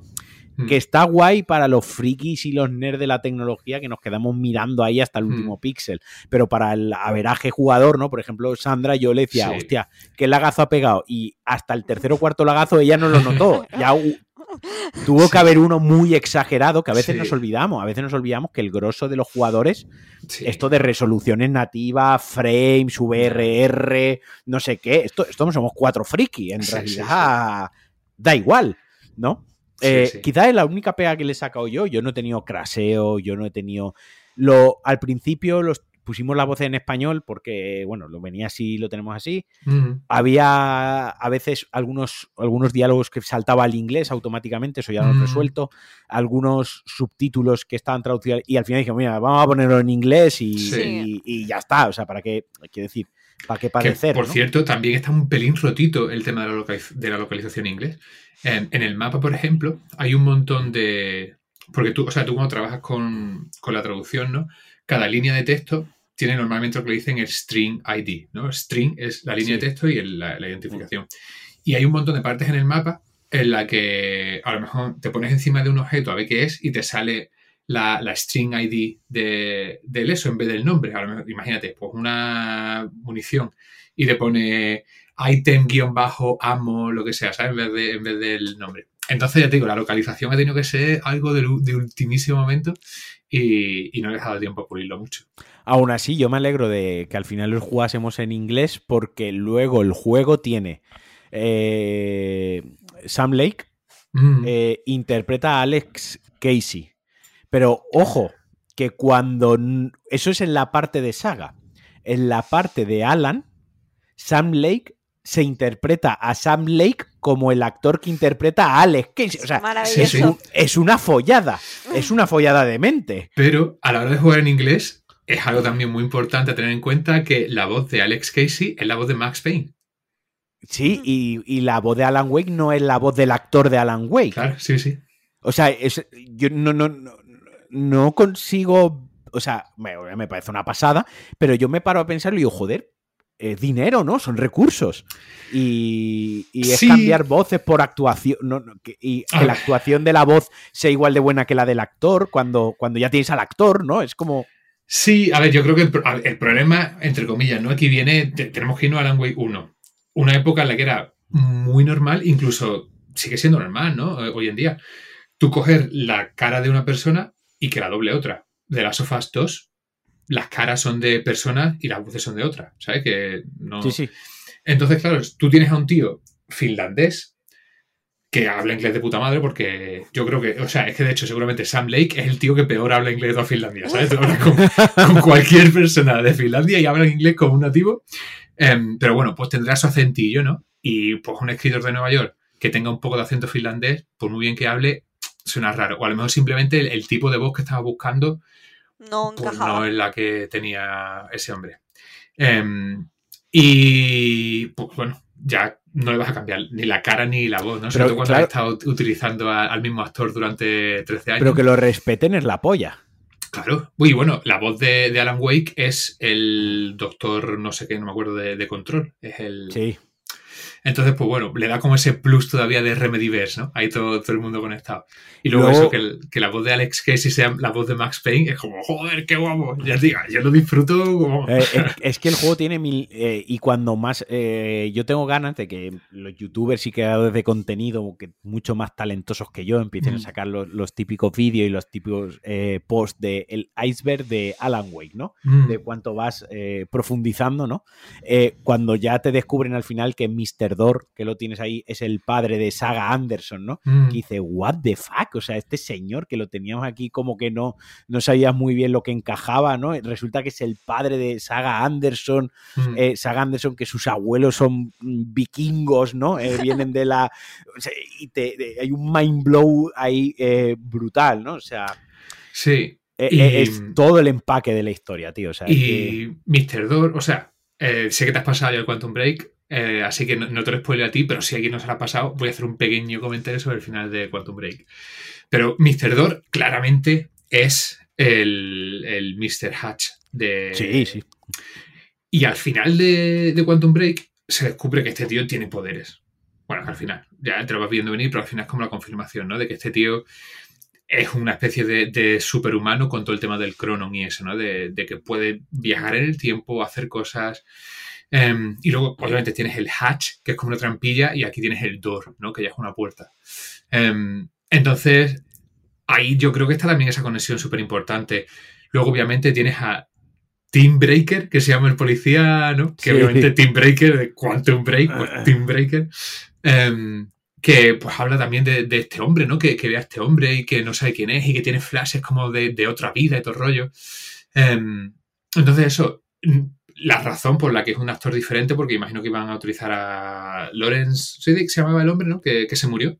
Sí. Em, es el Silence también en. Era Mr. Hatch, obviamente, en Quantum Break, y es Silence en, Horizon. Y bueno, has hecho mil cosas. de Wire, este, este, hombre está en todo. Em, entonces, eso, ¿no? Que estaba ahí también esa conexión de que ahora vas a, vincular a Saga con Quantum Break y posiblemente también con Control y todo el rollo. No sé, una auténtica genialidad, lo cual por una cosa fascinante esas conexiones. Y para, ir acabando, eh, el juego obviamente se queda en un cliffhanger. El juego, el juego te cuenta el final del juego. El juego, lo que, lo que es el juego te cuenta su final, pero obviamente no es el final de la historia. El juego acaba con un cliffhanger, obviamente abierto a un DLC, a un standalone y demás. ¿Por dónde creéis, eh, por dónde creéis que va a tirar la, cosa? Hombre, ¿Qué nos van a contar? Yo te, o sea, te puedo decir lo que te va a contar si quieres. Porque sí, sí, sí, claro. se ha anunciado lo que es. Ah, sí. Sí, se me ha pasado a mí, ¿eh? Em, o sea, uno de ellos, ¿vale? Va a ser, por lo visto, como episodios de, Night Springs. De eso, sí, eso sí que lo sabía, sí. Ahí está. Em, y luego el otro. Em, es que no me acuerdo lo que era, pero tú sabes dónde está eh, la estación esta de, del, del Control FBC. Ah, eh, sí, en Control Lane está la estación del Federal Bureau of Control y ahí hay una puerta cerrada. Pues se supone que esa puerta te la van a abrir para que explores por ahí nuevos misterios. Esos son los DLC, ¿no? Pero yo pensaba que íbamos a hablar de como de la historia. De ah, qué pensáis que pasa con Saga. a ver, bueno, de hecho, os, digo esto, ¿vale? Em, los vídeos están. Los vídeos, o sea, los vídeos de la nueva partida Plus y de lo que se supone que va a ser la, intro de, de los DLC, los vídeos están en el juego ahora mismo. Sin audio. Entonces la gente ha encontrado los vídeos dentro del juego. lo que pasa es que ¿no? Sí. no se han hecho ahí un poco de, data mining y, lo han encontrado. Lo que pasa es que no se sabe qué dice. Entonces, em, yo la verdad es que como no se sabe qué dice, si todavía te vas a hacer el spoiler y te vas a enterar de lo que va a pasar, bien. Hacerte un spoiler de mierda porque realmente te vas a estropear la sorpresa, pero no te va a resolver nada, pues casi que prefiero no saber. No mirar, ¿no? Claro. Pero bueno, mis teorías completamente infundadas porque es que tampoco te cuentan nada, ¿eh? Son unos vídeos súper chorras con unos detallitos. Sí. No, se ve tampoco así en el otro mundo.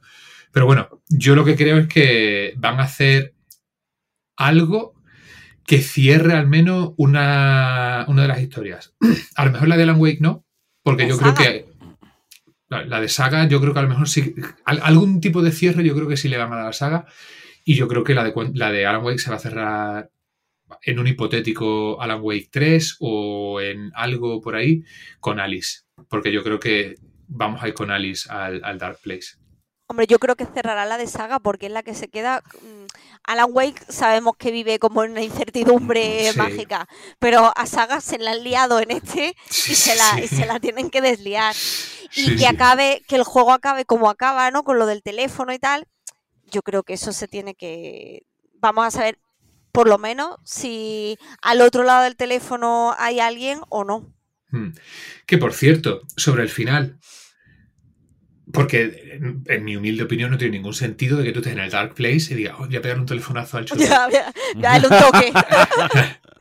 Em, entonces, eh, yo entiendo que cuando derrotan a, a Mr. Scratch, vuelven a la realidad y están en la, en la cabaña, digamos, bueno, en la habitación real donde está atrapado Alan Wake. No está en, el Dark Place. Sí. Estamos sí, sí. yo, lo entendí así como que está en la, en la guardilla o no, sí, yo lo en, el, en el atrio de, la residencia. De la realidad. De la, realidad. Sí, sí, yo, lo entendí así también. Vale. Em, Vale, pues yo es que ya digo, me quedé un poco ahí pensando, digo, porque, o sea, ¿Acaba todo el mundo en el Dark Place? No puede ser, ¿no? Si han derrotado a Crash. No, porque hablan mucho del balance en el, en el, en el juego, ¿no? También hablan mucho del balance. Entonces, si, si entra, tiene que salir, o sea, tiene que, existir ahí un balance y, y, cuando él está escribiendo la novela él, o reescribiendo el final de la novela dice todo el rato de el balance, ¿no? De lo que se tiene que sacrificar para poder salvar. lo que se tiene que sacrificar tiene que ser e, equitativo a lo que se tiene que salvar, ¿no? y, es, parte de él, tratando de, en principio salir de esa espiral, aunque él se está profundizando, es porque no encuentra ese equilibrio y cuando ya entiende que tiene que, que que buscar ese equilibrio en la narrativa es cuando consigue empezar a salir, ¿no? Y entonces entiendo que eso, que, que, no están todos en. y igual. Es una de las, de las canciones también de. de. Mm, de los vikingos. Sí, sí. Eh, Balance Lace Demon, creo que se llama. Balance sí, Balance Lace Demon. Es una de las canciones de. Del, de este, este, es del original, de hecho, no es del, de las nuevas porque estás todo conectado, es increíble, tío. Es que ya te digo, 13 años. Incluso las canciones, ¿sabes? De, de Poets of the Fall, ¿no? De, de All Gods of Asgard, todo está ahí tan conectado. Pero bueno. luego, que si Nolan es un genio, ¿qué cojones? O sea, claro, es que, es que, yo creo que aquí hay una idea inicial de, mira, esto es eh, un mundo donde está esto, donde pasan estas cosas, hay estas reglas, y desde esa idea han podido sacar todo lo demás, pero que es una idea que, nace como del que crea un universo. ¿cuánta, cuánta eh, frustración tiene que haber sentido Sam Lake teniendo todo esto en la cabeza sí, sí, sí. y sin conseguir el dinero hmm. todos estos años, porque esto al final es un problema de, que no le daban dinero. Hmm. O sea, no es de talento. O sea, obviamente ha quedado demostrado que talento no falta, ni a hmm. Sam Lake ni a su equipo. Obviamente lo nombramos a él porque él es el director, es el creativo, es como Kojima, ¿no? Cuando tú hablas de Kojima, obviamente Death Stranding estaba en la putísima cabeza de Kojima, pero Kojima luego tiene un, equipo muy bueno que en algunas cosas le habrá dicho, tú estás chalado, esto no funciona, y en otras le habrán dicho, oye, Hideo, ¿por qué no mejoramos esto? ¿no? Eso es un buen equipo, el que, el que para al jefe y el que sabe darle idea al jefe, ¿no? Y con Sally igual lo nombramos a él, lo ponemos a él como punta, como cabeza de cartel, obviamente pues detrás habrá un gran equipo, pero la frustración, tío, de tengo todo este mundo en la cabeza, tengo notas, tengo tal, y nadie me da dinero mientras, como tú dices, sale mm. mierda eh, en la industria megaproducción que dice 220 millones el juego este y este señor diciendo, si es que yo necesito 60, si a mí con que me den 60 yo, yo, yo hago lo mío, ¿sabes? Y eso tiene que mm. frustrar mucho, tiene que ser duro, ¿eh? Mi, consuelo, al menos, es que Remedy hace 13 años, y Alan Wake 1 es prueba de ello, no es el estudio que es ahora. O sea, no era el estudio que es ahora. Entonces, un hipotético Alan Wake 2, eh, cuando terminó Alan Wake 1, no, y más también con la tendencia, porque hay que recordar también que cuando salió Alan Wake 1, todo el, el terror que seguramente llegó a su época ahí más fuerte durante la época de los 128 bits, em, ahí ya el terror empezaba a, desaparecer en favor de, la, acción. Y de hecho, el American Nightmare, el DLC es ejemplo de ello. O sea, un, DLC de mierda, tío, que sí que está entretenido, ¿no? La narrativa guay, pero pegar tiros durante, yo qué sé, las 5 horas que dura, lo que dure, pegar tiros sin ton ni son. Aquello no, vamos, no hay por dónde cogerlo. Y si hubiesen hecho un hipotético Alan Wake 2, entonces habría sido un juego de acción y no tengo ninguna duda al respecto. Y yo creo que lo que hemos estado hablando también es lo que ha dicho Sandra del equilibrio, ¿no? De que sí, hay combate, pero no es un juego de combate. Por eso cuando dijeron, no, eh, Alan Wake 2 va a ser un survival horror, yo dije, no te creo. Em, y ha sido un survival horror, sí, eh, porque ¿quién va, ¿quién va a gastar millones en hacer un survival horror? Nadie, nadie. Es que nadie, ni Capcom, que, que, o sea, podría hacerlo y dejarnos a todo el mundo con los huevos colgando, porque las partes sobre al horror de los Resident que está haciendo son brutales. Son brutales. Pero no vende. Y seguramente Alan Wake 2 no esté vendiendo mucho, ¿eh? No nos vamos a engañar. Porque estamos los cuatro colgados aquí flipando, pero dudo que. Y, lo del formato físico le puede haber hecho daño. Porque el, entrar a una tienda y verlo, aunque no sepas de qué va la vaina, eh, eh, la compra por impulso, el, tenerlo en todo. En el, y el regalo, ¿no? Hostia, pues el regalo, no sé qué, no sé qué, te lo compro otro doy. No, toma un el, parece que no, pero el Black Friday en Amazon que te ponen el juego al 30%, pues oye, es un juego que se ha vendido más, ¿no? Eh, todo, todo esto con la, con la digital, te, por desgracia, y para un amante como yo del formato físico, eh, te lo cargas. Tengo, sigo con la esperanza de que cuando esté completo con los DLC y tal, como una edición of the year o como la quieran llamar. Yo, yo ya he buscado la suya. la podemos conseguir. Está ah, difícil, pero se puede conseguir. Em, no, va a salir caro este podcast, hijo de puta. Em, te hablo con un poco de, información insider, pero te puedo decir que, sé que hay, sé de primera mano que hay empresas que están hablando con Remedy, bueno, con Remedy, con Epic, para intentar sacarlo.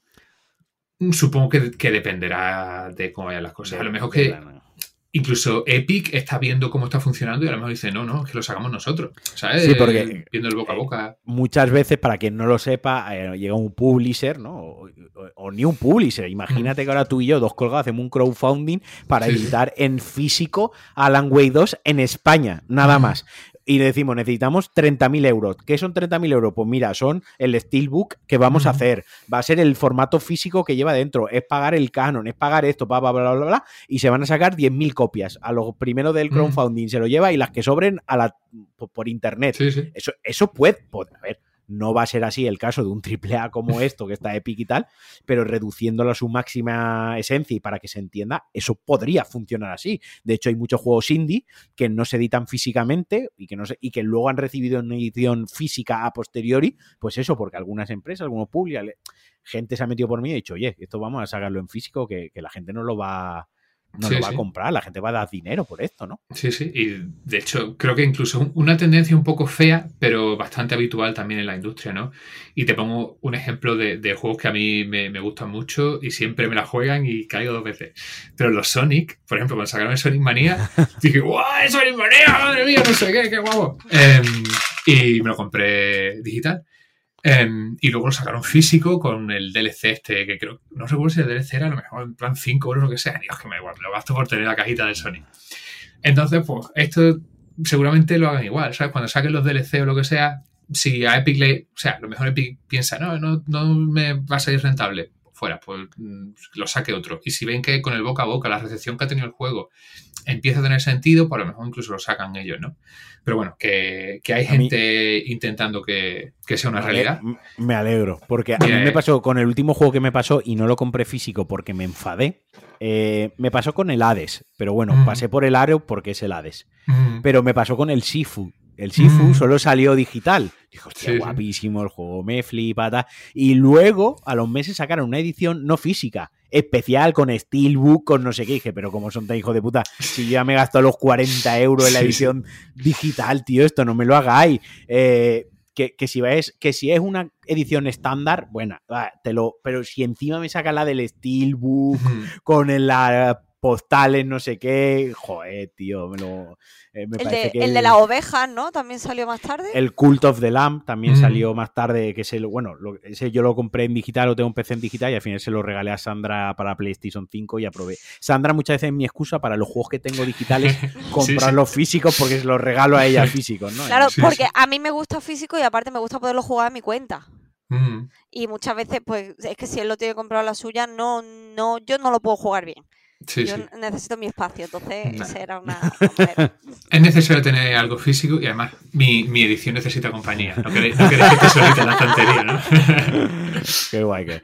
Pues nada, oye, ha sido un placer, no te voy a entretener más. Eh, escúchame, yo puedo llevarme aquí siete horas Pero escúchame, que tengo aquí todas las teorías en plan de eh, pues Cintia, no sé qué. Suéltala, suéltala. ¿La suelto? Suelta, venga, iba a despedir esto, pero suéltalo. Si nosotros, escúchame, cuando acabemos de grabar, vamos a hacer una pizza en casa. O sea, no, pues tenemos más que hacer. Sí, Necesito... sí, el día está echado ya, vaya. Necesito un par de, cosas más a comentar. Lo primero, mira, es tu podcast, ahora mismo es tu podcast. Vale, pues hay una cosa, ¿vale? Que me está quitando el sueño y eh, voy a buscarlo aquí en el móvil y os lo voy a enseñar. Eh, hay, ¿vale? Alan Wake 2 artwork. a ver. Em, ¿Hay libro de arte, por cierto? Mm, no, todavía no. Eh, pero vamos, si ojalá lo saquen. Tengo, Sería muy...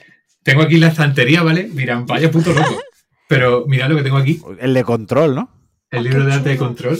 que es una absoluta puta ¡Oh, qué bonito! mira, y es rojito por dentro. Em, o sea, increíble, de verdad, increíble libro de arte. Vamos, a mirar. Me va a salir, me va a salir caro. Por favor, Patreon, por favor, Patreon, mira, mientras, mientras Juan busca esto en el móvil, patreon.com barra Alejandro Marquino, un mecena, que este podcast me va a salir, me va a salir caro, me va a salir Ya no me invita más. Eh, bueno, esta, ¿vale? Esta, esta ilustración. Hostia. De. ¿Vale? Esa es Cynthia Weaver. La he visto en. La he visto. Entonces, em, ¿qué pasa? Esta, o sea, eh, en un momento dado, ¿no? En, eh, creo que fue el año anterior a que saliese el juego, ¿vale? Em, Remedy dijo, uh, estamos muy liados eh, con el juego, no sé qué, no vamos a enseñar ni trailer, no vamos a enseñar nada, pero sí que vamos a, enseñar un poco de arte conceptual, ¿vale? Que tú dices, perfecto, me encanta, ideaza. Em, lo que me chocó a mí un poco em, fue que luego de ese arte, ya buscándolo, dije, vale, el arte de Alan Wake llamando por teléfono, guay. El arte del bosque, no sé qué, perfecto. Em, pero este arte de, ese monstruo haciendo ganchillo, ¿vale? No aparece, ¿vale? Entonces, yo creo que, o sea, el único personaje que hace ganchillo en el juego es Mandy May, ¿vale? Que es una, de las viejecitas que está en eso. Entonces, hay otra cosa que me choca. Saga se lleva todo el puto juego hablando del jersey que le hizo la madre o la abuela. Con los renos estos, con los ciervos. Todo el juego, oh, no sé qué, porque esto me dice madre, o porque no sé cuánto. Tú, en un, además en un juego donde está todo medio, tú no te pones a hablar de, un, de algo si eso no tiene ninguna correlación, ¿vale? Es como si yo me llevo todo el juego diciendo, uff, cómo me duele la pierna, uff, cómo me duele la pierna. Termina el juego, tú vas con tu dolor de pierna y no se vuelve a saber algo raro hay. Entonces, luego aparte, eh, Mandy May, eh, hay un momento en el que están todos los viejos en el porche. Hemos perdido a Sandra. Creo que se ha ido a comprar el, libro del control. Em, hay un momento en el que están todos en el porche, ¿vale? Y, Mandy May de pronto, ¿no? Dice, ay, no sé qué. Y empieza todo el mundo, ay, ¿qué te pasa? Que está sangrando, no sé qué. Y ya ha vuelto Sandra. Em, Hola. Hola, lo que estaba diciendo, que hay un momento, ¿no? En el que están en la residencia, están todos en el porche y está Mandy May ahí haciendo ganchillo em, y de pronto empieza a sangrar y dicen, oh, no sé, ¿qué te pasa? Que está sangrando, no sé qué. Uy, uy, no, no, esto no, esto no, no sé qué. Sí. Y, y entonces tenemos este arte conceptual, ¿no? De, de Mandy May con el ganchillo y toda esta interrelación que no va en luego ninguna parte.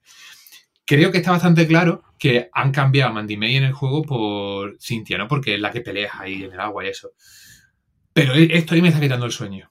Porque si la cambias lo suficiente, porque luego tienes toda la historia de Cynthia con Tomás y no sé qué, no sé cuánto, que no es algo de último momento que tú digas, bueno, cambia el personaje. No, porque e, está muy hilado porque ella estaba enamorada, la lámpara es la que utiliza Alan, eh, eh, combates en el agua porque ella es ahogada por la presencia oscura cuando se le va la bombilla, por eso luego cuando su combate es la ahogada. O sea, eso, como tú dices, eso no, se lo han, eso no han sido dos, dos meses antes de lanzar el juego. Eso lo tenían. Eh, la historia de Cynthia Way, o sea, el final que le iban a dar a ella, lo tenían bastante claro. Ahí está. Entonces, por eso te digo, mm, ya te digo, me, me choca mucho es eso que hay ahí. Es una de las cosas que a mí me tiene. Además, era raro, ¿no? En el juego, que ella estuviera. Es verdad que no se da ninguna explicación. Eh, está sangrando cuando está haciendo ganchillo ahí en el porche, ¿verdad? Y nadie le dice. Como, ¿qué te ha pasado? Ah, nada, nada. No, nada, nada, no, señora. Ya, ah, claro, tienes ahí captura de movimiento, actores haciendo las voces, no sé qué. Ahí, ahí hay algo raro.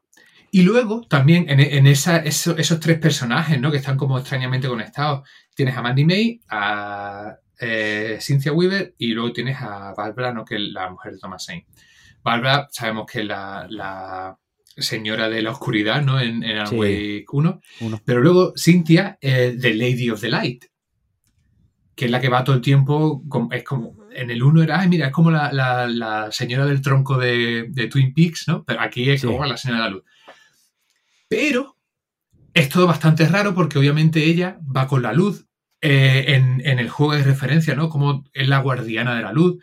Está todo el juego en el 1, ¿no? Está protegiendo, crea esta especie de altar para proteger la luz, para que la recupere con el clicker, sí. Eh, eso, con el clicker.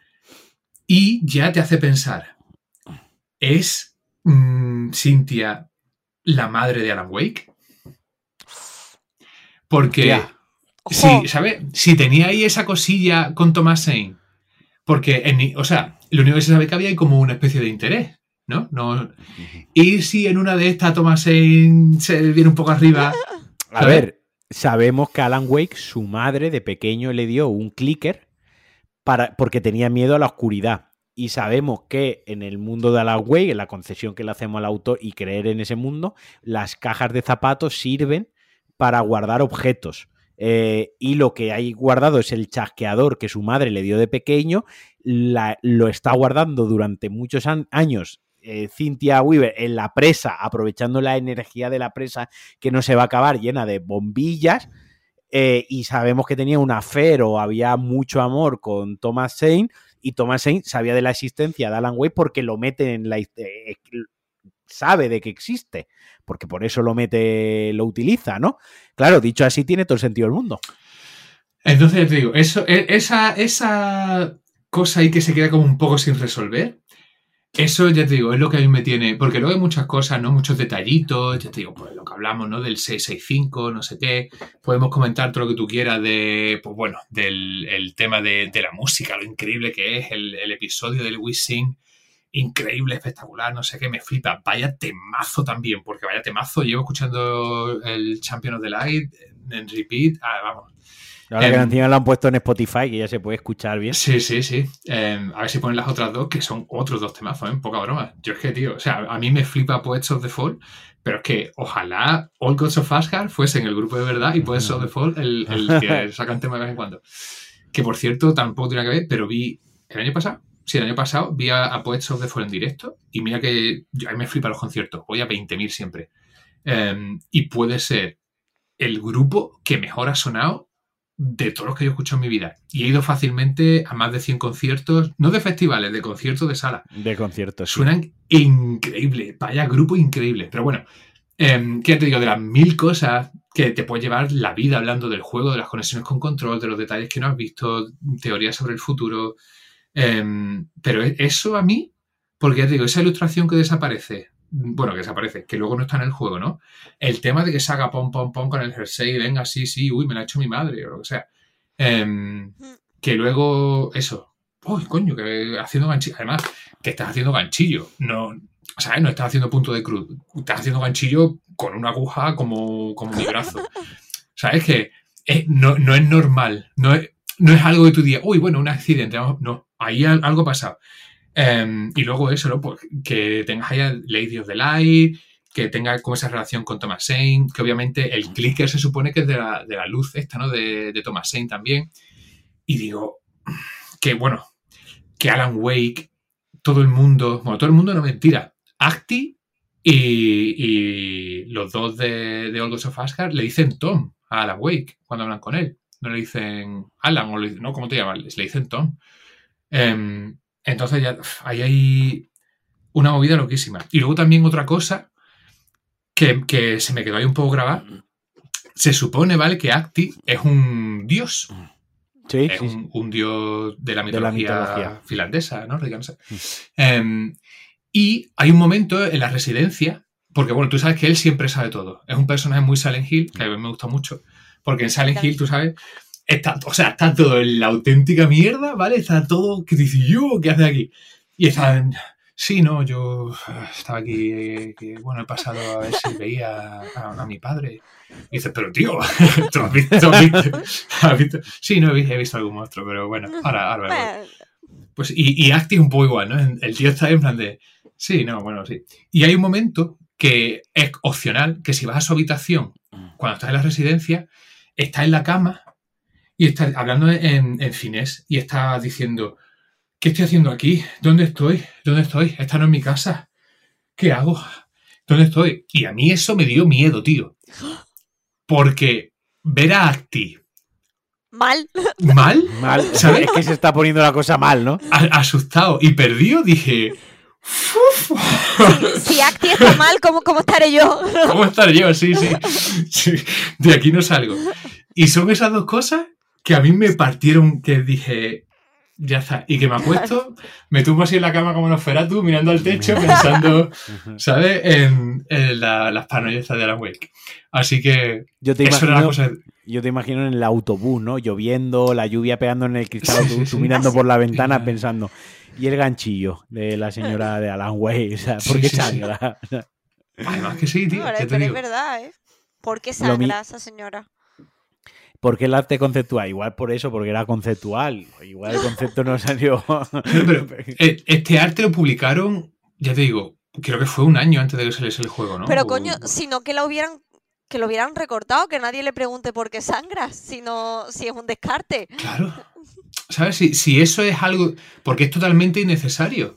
Igual que Se, habrán descartado mil cosas, ¿no? Igual que en el 1 se descartaron, pues bueno, en el mundo abierto se descartó, en Quantum Break se quitaron tres personajes y seguramente en Control también se quitarían mil cosas.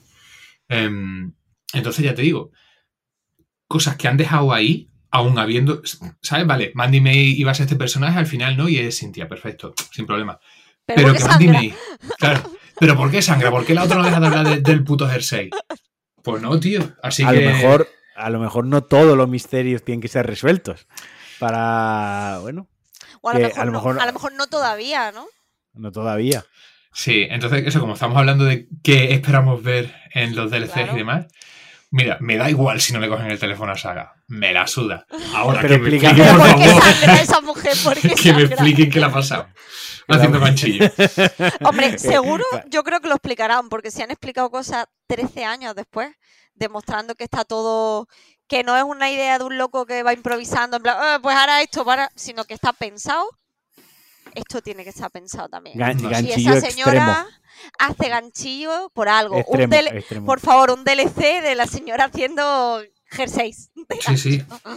que lo saquen para, la Switch o algo, te meten los dos, los dos aquí ahí, Y con los sticks que te puedas hacer tu, tu propio jersey. Ya lo veo.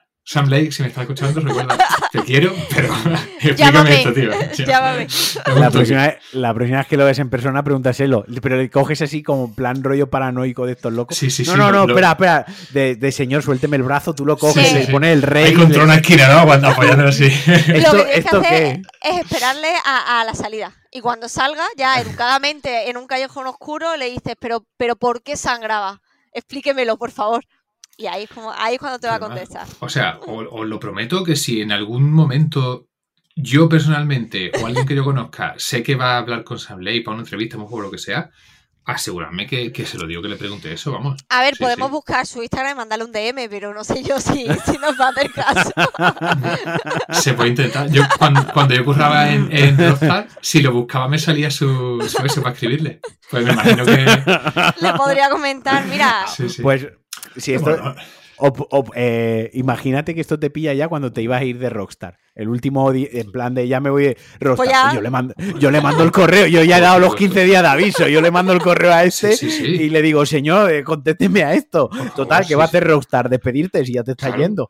Total como en el mejor de los casos te, contrata Remedy. Te dice, y se nos había olvidado, de Story Supervisor, ¿no? Exacto. como, como George R.R. Martin, que tiene a, siete que le revisan todo, ¿no? Que le van haciendo los esquemas para que no se olvide de nada. Pues sí, pues sí. Em, pero nada, esas eran las cosas que necesitabas comentar y... Maravilloso tenía que verbalizarlo, es como terapia, para que esta noche pueda dormir bien. Claro, necesito. Hombre, pero si alguien tiene la misma inquietud que tú, pues ya no se siente solo. Exactamente. Y ya sabe que hay alguien más pensando en la vieja del crochet. Exactamente. Y ahora vosotros tenéis también esa inquietud. Ya no tengo yo solo. Yo, joder, yo me he quedado con lo de la madre de Alan Wade, tío. Sí que me parece súper interesante. Lo que yo decía del iceberg, ¿no? O sea, es que luego tiene que haber un montón de capas. Una cosa es lo que nos han contado en el juego y luego está todas las otras capas de cosas que no te cuentan explícitamente.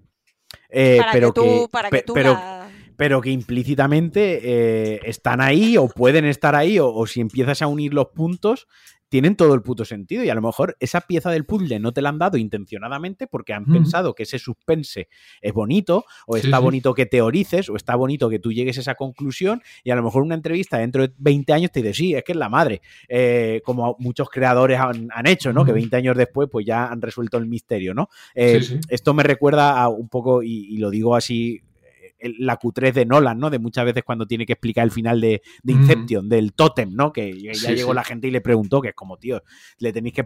Y al final él lo contó, dijo, mira, para que se digan tonterías lo cuento. Y a lo mejor esto dentro de 20 años lo resuelve, o a lo mejor en un DLC, o a lo mejor en Alan Wake 3 te coge y ahondan más en, pues eso, en Alan, Alice, su madre, su, sus taritas de pequeño y cosas así, y te lo decir, material hay. Aquí en, el 2, ¿no? Se han explicado muchísimas cosas del 1, que se quedaron ahí un poco en el aire también.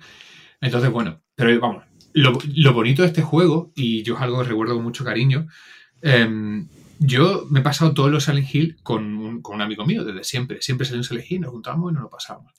Y tengo grabado fuego cuando terminó el Silent Hill 2, que conseguimos el final del agua de la barca esa. Y nos miramos y dijimos, ¿qué, qué es esto? Que acabamos de jugar, ¿sabes? Y, nos quedamos así los dos mirándolo. Y ahora empezamos a, revisar todas las teorías, ¿no? A decir, espérate, ¿ha pasado esto? Igual, no voy a... Ya saber el final de, de Silent Hill 2, pero por si acaso alguien se estaba reservando para el, remake. ¿Ha pasado esto? No sé qué.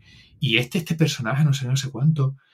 Y, tío, y son cosas, ¿no? Que, te, te, pasas el juego y empieza como una especie de nuevo juego en el que empiezas a montar la película, ¿no?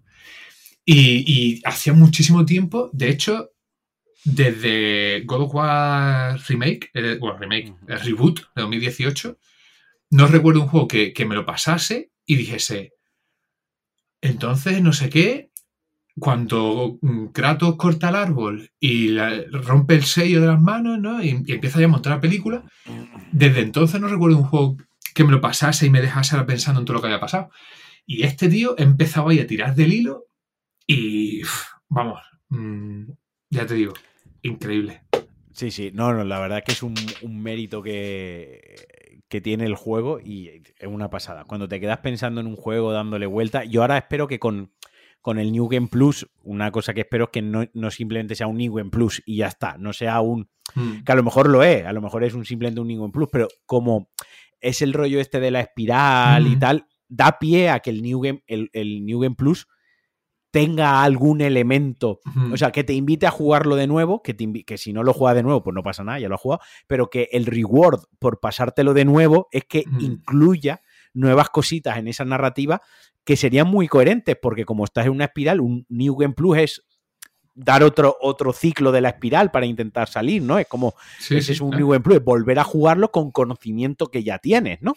Eh, y, creo que en la propia narrativa eso encaja muy, muy bien. El, Va a volver a jugarlo sabiendo cosas que ya sabe, por lo tanto, ahora te voy a abrir otras puertas, te voy a abrir otros misterios, te voy a, o te voy a dar otras otras soluciones, otras piezas del puzzle pequeñitas, aunque sean pequeñas. Obviamente no van a cambiar el juego, pero y que sea como el pequeño reward, ¿no? Como te lo has vuelto a pasar, como estos juegos que el final real es el del New Game Plus. Sí, sí. Eso no me acuerdo ahora, creo que el Dead Space Remake es el último juego que lo ha hecho. Sí, mm. creo, ¿eh? muy de cabeza vagamente, ¿no? que te lo tienes que pasar para tener el final real, te lo tienes mm. que pasar dos veces, o cosas como Nier, bueno, etc, etc ¿no? Que, tiene que, jugarlo varias veces. Creo que han dicho que, van a meter alguna cosita. No creo que sea mucha cosa, porque bueno, al fin y al cabo, este tipo de cosas viene dinero y ya te digo, no sé cómo habrán ido el presupuesto y seguro que se han gastado ya un dinero, pero bueno. Em, que sí que. Tú tienes sentido, le, pega. Cualquier cosita, y ahora, yo con el modo foto, tío, es que además yo necesito hacerle zoom a las cosas porque está hecho todo de una manera tan increíble. No sé si lo sabes que tiene em, como el, el Nanite este de, de Unreal Engine, ¿no? que básicamente le meten ahí 20.000 millones de polígonos y dice, bueno, pues nada más que renderizamos los que se vean. Y ya te digo, tiene un detalle tan brutal que digo, joder. Así que mm, eso, dentrísimo de todo, de verdad, ojalá, mm, y además voy a hacer como Alan Wake, volviendo al inicio, em, que ojalá la industria deje de ser tan cobarde y tan continuista y de verdad yo entiendo que hacer un juego cuesta muchísimos millones y, que bueno, mm, hay muchos riesgos y sobre todo la gente, yo creo que los propios empleados vivirán con miedo porque aquí, o sea, haces un juego increíble y aún así acabas en la calle, imagínate si haces uno que no vende bien. Em, entonces, bueno, lo entiendo, pero ya te digo, mm, yo de hecho pensaba que, cada vez me gustaban menos los videojuegos y Alan Wake 2 me ha recordado que no, que me gustan tanto o más como me, me, me gustaban antes. Y el problema es que, tío, llevamos no sé cuántos años jugando el mismo videojuego con diferente apariencia, ¿sabes? Yo he pasado, yo paso mucho por esa fase y, me pasa recurrentemente el a qué juego, ¿no? Porque todos los mm. juegos que, lo empiezo digo, es que esto ya lo he jugado, ¿no? Y al final vuelvo a rejugar juegos, yo rejuego mucho, juegos que en su momento me ofrecieron algo nuevo o juegos que me marcaron o juegos que tienen alguna mecánica o que tienen algo en la narrativa muy especial que no se ha vuelto a ver en juegos posteriores y aunque ya lo conozca, digo, ya, pero es que esto sigue estando aquí. Ahora nos estábamos volviendo a pasar Death Stranding. Mm. Es que Death Stranding te lo puedes volver a pasar. Es que, es mm. que el juego sigue siendo maravilloso. La cinemática, la música, el, mm. sentimiento que hay, el cariño que hay puesto en el juego, el detalle visualmente, ¿no? Eh, Metal Gear Solid 5 es otro juego al que yo vuelvo recurrentemente, ¿no? Por, porque el gameplay me gusta mucho, lo bien, que se, lo bien que se maneja. Yo no sé si hay un juego donde los controles el mando, ¿no? Como, como tal, porque al final el mando es lo que te conecta con el, con el videojuego. Los controles tienen que ser buenos. Eso se le olvida a muchas compañías, ¿no? Que, que, aparte del juego estar bien contado, de ser bonito, de tener, de tener todo, aparte luego tiene que controlarse bien, porque es con, el medio con el que el jugador se comunica con el juego, es el pad. Eh, tiene unos controles impecables. Eh, sí, la segunda parte del juego ya tal, pero, pero hasta esa segunda parte, las cosas que quiere hacer Kojima dentro de su Kojimada, buenas y malas, están bien hechas, ¿no? Eh, y cositas, Red Dead Redemption 2 a veces vuelvo por, por ciertas cosas de la narrativa que tiene que me gustan mm. mucho de, ese cine, ¿no? De, que bebe mucho del cine. Y saliendo de eso muchas veces me encuentro que ¿y a qué juego yo ahora? Con Spider-Man me ha pasado. Yo el Spider-Man me lo fumé en un fin de semana, salió un jueves por la noche, el domingo al mediodía me lo había pasado, porque es eso, es que, es que este juego ya lo he jugado 70 veces, o sea, mm es ir avanzando, no hacia el segundo coleccionar. Venga, va, cuéntame, ¿qué quieres que me cuente? Si es que sé cómo va a acabar, es que al mm. empezar el juego sabía cómo iba a acabar el juego. Sí, sí. Cuando terminó el 1 ya sabías cómo iba a acabar el 2. Pero literal, sabes cómo va a acabar el juego. No, no, no. Y, eh, spoiler, no, es que no va a acabar mal. Mm. Es que este juego no va a acabar mal, pero es que me pasó igual con el Horizon. Es que mm. el Horizon no iba a acabar mal. Y el God of War no va a acabar mal. Es que eso, eso es y te tengo que dar la razón en eso. Son juegos que sabes cómo van a acabar, desde el momento que lo estás poniendo, que sí, con matices, con esto y lo otro. Pero juegos así que, lleguen y que te enganchen. Nosotros recuerdo que una de las semanas con el Alan Way, Sandra fue a tope de curro y como lo estábamos jugando, eh, era como a ver si teníamos ganas. Incluso hicimos una cosa que hace años que no hacíamos que fue un, lunes por la noche nos pusimos a jugar. O sea, en plan, ¿estamos locos o qué? O sea, llegamos de entrenar, entrenamos juntos, llegamos de hacer deporte, cenamos, eran las diez y pico, era tarde. Y dijimos, venga, vamos a echarle una horita a lo que aguanté. Sandra se durmió con el mando en las manos, que apagué yo con cuidadito la consola y nos fuimos a la cama. Hacía años que un juego no nos hacía jugar un lunes por la noche. Nosotros madrugamos mucho y con la edad, pues oye, al final prefieres jugar el fin de semana descansado y sin agobio que no un lunes por la noche sabiendo que al día siguiente te toca mamar polla, ¿no? Sí, sí. Eh, supongo a mucha gente que nos escuche, pues le pasará eso también. Pues Alan Wake nos ha hecho jugar entre semana otra vez, tío. Es un mérito muy grande, ¿eh? que, que llegado a cierta edad y llegado cierto que has tenido muchos estímulos de muchos videojuegos y que has pasado por muchas historias, un juego te vuelva a decir, bueno, no pongo una serie, no me voy a lo pasivo, me voy a lo activo, ¿no? Que es pensar, que es prestar atención, en, unos tiempos en los que vivimos que parece que todo el entretenimiento tiene que durar 15 segundos y pasar a lo siguiente porque hmm. ya está, mi cerebro no es capaz de concentrarse más de 15 segundos en una misma historia, ¿no? En un mismo estímulo. Eh, creo que es un gran logro de, de Alan Wake que, como tú decías, quitarse esos miedos a una narrativa que a lo mejor no todo el mundo se siente cómodo con ella porque no es lo habitual y aún así mm. esa apuesta, esa propuesta y, eso que te ofrece, ¿no? Ese, esa historia que no que tenemos muy trilladas las historias de misterio, ciencia ficción, de bucles temporales, decir, no, esto es, esto es una historia de no es una historia de bucles temporales, es una historia de una espiral temporal, que se parece mucho a los bucles, pero, no. Vamos a jugar con el tiempo, que es una cosa muy guay. Vamos a jugar con el tiempo, pero como, pero de otra manera, pero a nuestra manera, ¿no? Es como, hmm. nunca mejor dicho con la espiral, darle un girito a, las historias del tiempo y el espacio, de doblar el tiempo-espacio, ¿no? Cómo se deja, no sé, todo eso, tío, tiene un, tiene un valor tan grande dentro, y, yo también vuelvo al inicio, ¿no? Como porque es Alan Wake 2 tan importante y porque Alan Wake 2 debería tener el reconocimiento. Eh, ha estado nominado, está nominado a los GOTI, que eso hmm. para mí ya es, a ver, los GOTI, los GOTI de los videojuegos o los GOTI de los videojuegos, todos no sabemos lo que es. Todos sabemos que mm. la gala es un anuncio muy mm. largo de dos horas y media.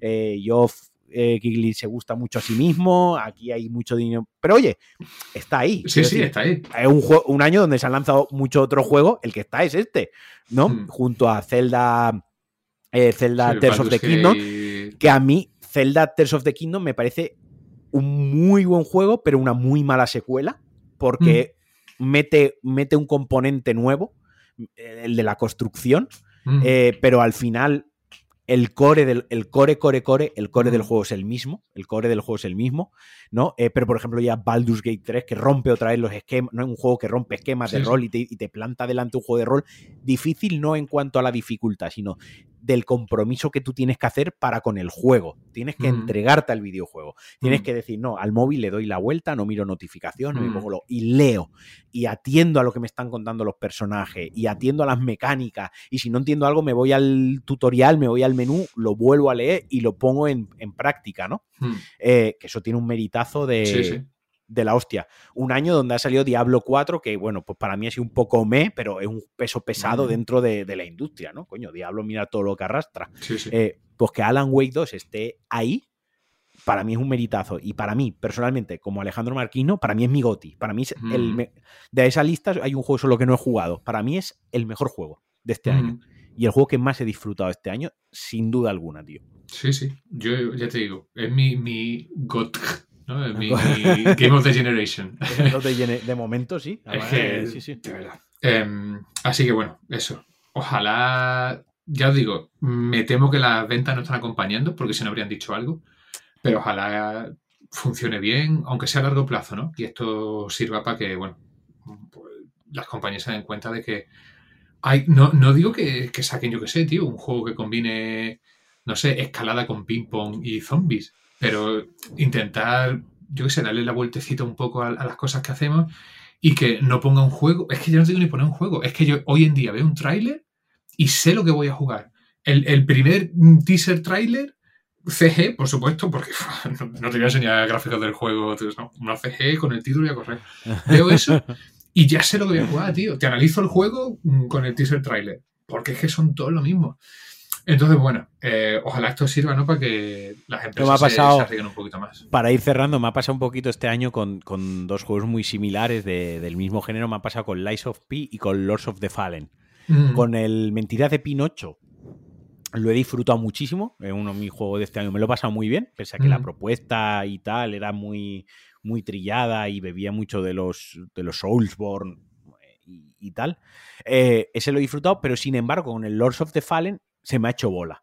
Mm. Porque otra vez otro juego de fantasía medieval mm. oscura, con guerreros, con eh, curas malos que agitan una campanita y se levantan tres tíos del suelo y vienen a pegarme. Eh, y otra vez la magia del fuego que, que, tira así la mano para atrás, tira chispita y tiene una. En Lies of P por lo menos han cogido un cuento, una fábula, una fábula, y hay alguien, hay alguien que se ha sentado ahí y decía, vale, a ver, esta fábula que ya es turbia de por sí, porque Pinocho es una fábula bastante turbia, aunque luego se ha blanqueado mucho con, el tiempo para pero, pero el, cuento original es turbio. Esto, ¿cómo lo podemos llevar a un juego eh, difícil que plantee un reto que sea turbio y encima chungo con cosas morales mm. y, al menos alguien se ha sentado a hacer ese ejercicio que yo personalmente y que luego la segunda parte vaya a ser Alicia en el País de las Maravillas y, demás y tal, oye, que quieran tirar por esa línea de coger fábulas y llevarlos al género, me parece mucho más original que volver otra vez a la fantasía medieval oscura del Señor de los Anillos y similares, de otra vez el templario con el escudo combatiendo al mal. Ole, es que esa historia me la has contado ya 17 veces, colega. Es que yo ya sé que detrás de esa puerta hay un boy, ya sé que detrás de esa escalera me va a pegar uno un capón y no tiene personalidad. El Pinocho por lo menos tiene su personalidad y con Alan Wake, pues eso, un survival horror, con sus sustos, un jumpscare, sus momentos de tensión, sus momentos de regla, pero por lo menos tiene esa personalidad que se te queda lo tienes claramente en la cabeza, todo, ¿no? Es como el menú, cómo han metido el mapa, eh, cómo han metido el menú de misiones, porque al final el archivador que abres son las misiones secundarias, pero no, han, no, han, puesto un menú de menú, misiones secundarias y en los checks, no, te han puesto unas carpetas que las tienes que sacar, que la tienes que poner en la pared, que lo tienes que leer y todo eso es muy valiente y es muy original y ese ejercicio de pensarlo y está muy pesada la perra, ese ejercicio de, de pensarlo. Sí, quiere también que habla de Alan Way, porque hubo un susto que la, despertó a ella. También tendrá cosas que decir. Eh, eh, es de, creo que de, creo que, que es de reconocer. Totalmente, sí. Em, pero bueno, no nos enrollamos más, que sí. ya digo, es que de Alan Wake, de verdad, para hacer un monográfico de 17 programas y te falta programa. Em, pero que, que es un juegazo. Y ya os digo, si, os ha quedado ese vacío ahí y os gustan los juegos de Resolver otros rollos, que os dije antes, el de Case of the Golden Ahora sí que te los mando. Sí, escríbemelo, sí. El de Case of the Golden Idol y el de Resolver de Platin. Y luego, aparte, si quieres algo fresquito, que te lo pasas rápido, que es diferente, relativamente sorprendente y que está en el Game Pass, el Jusant, este, que el de escalada este de Donno. Sí, sí, sí, sí.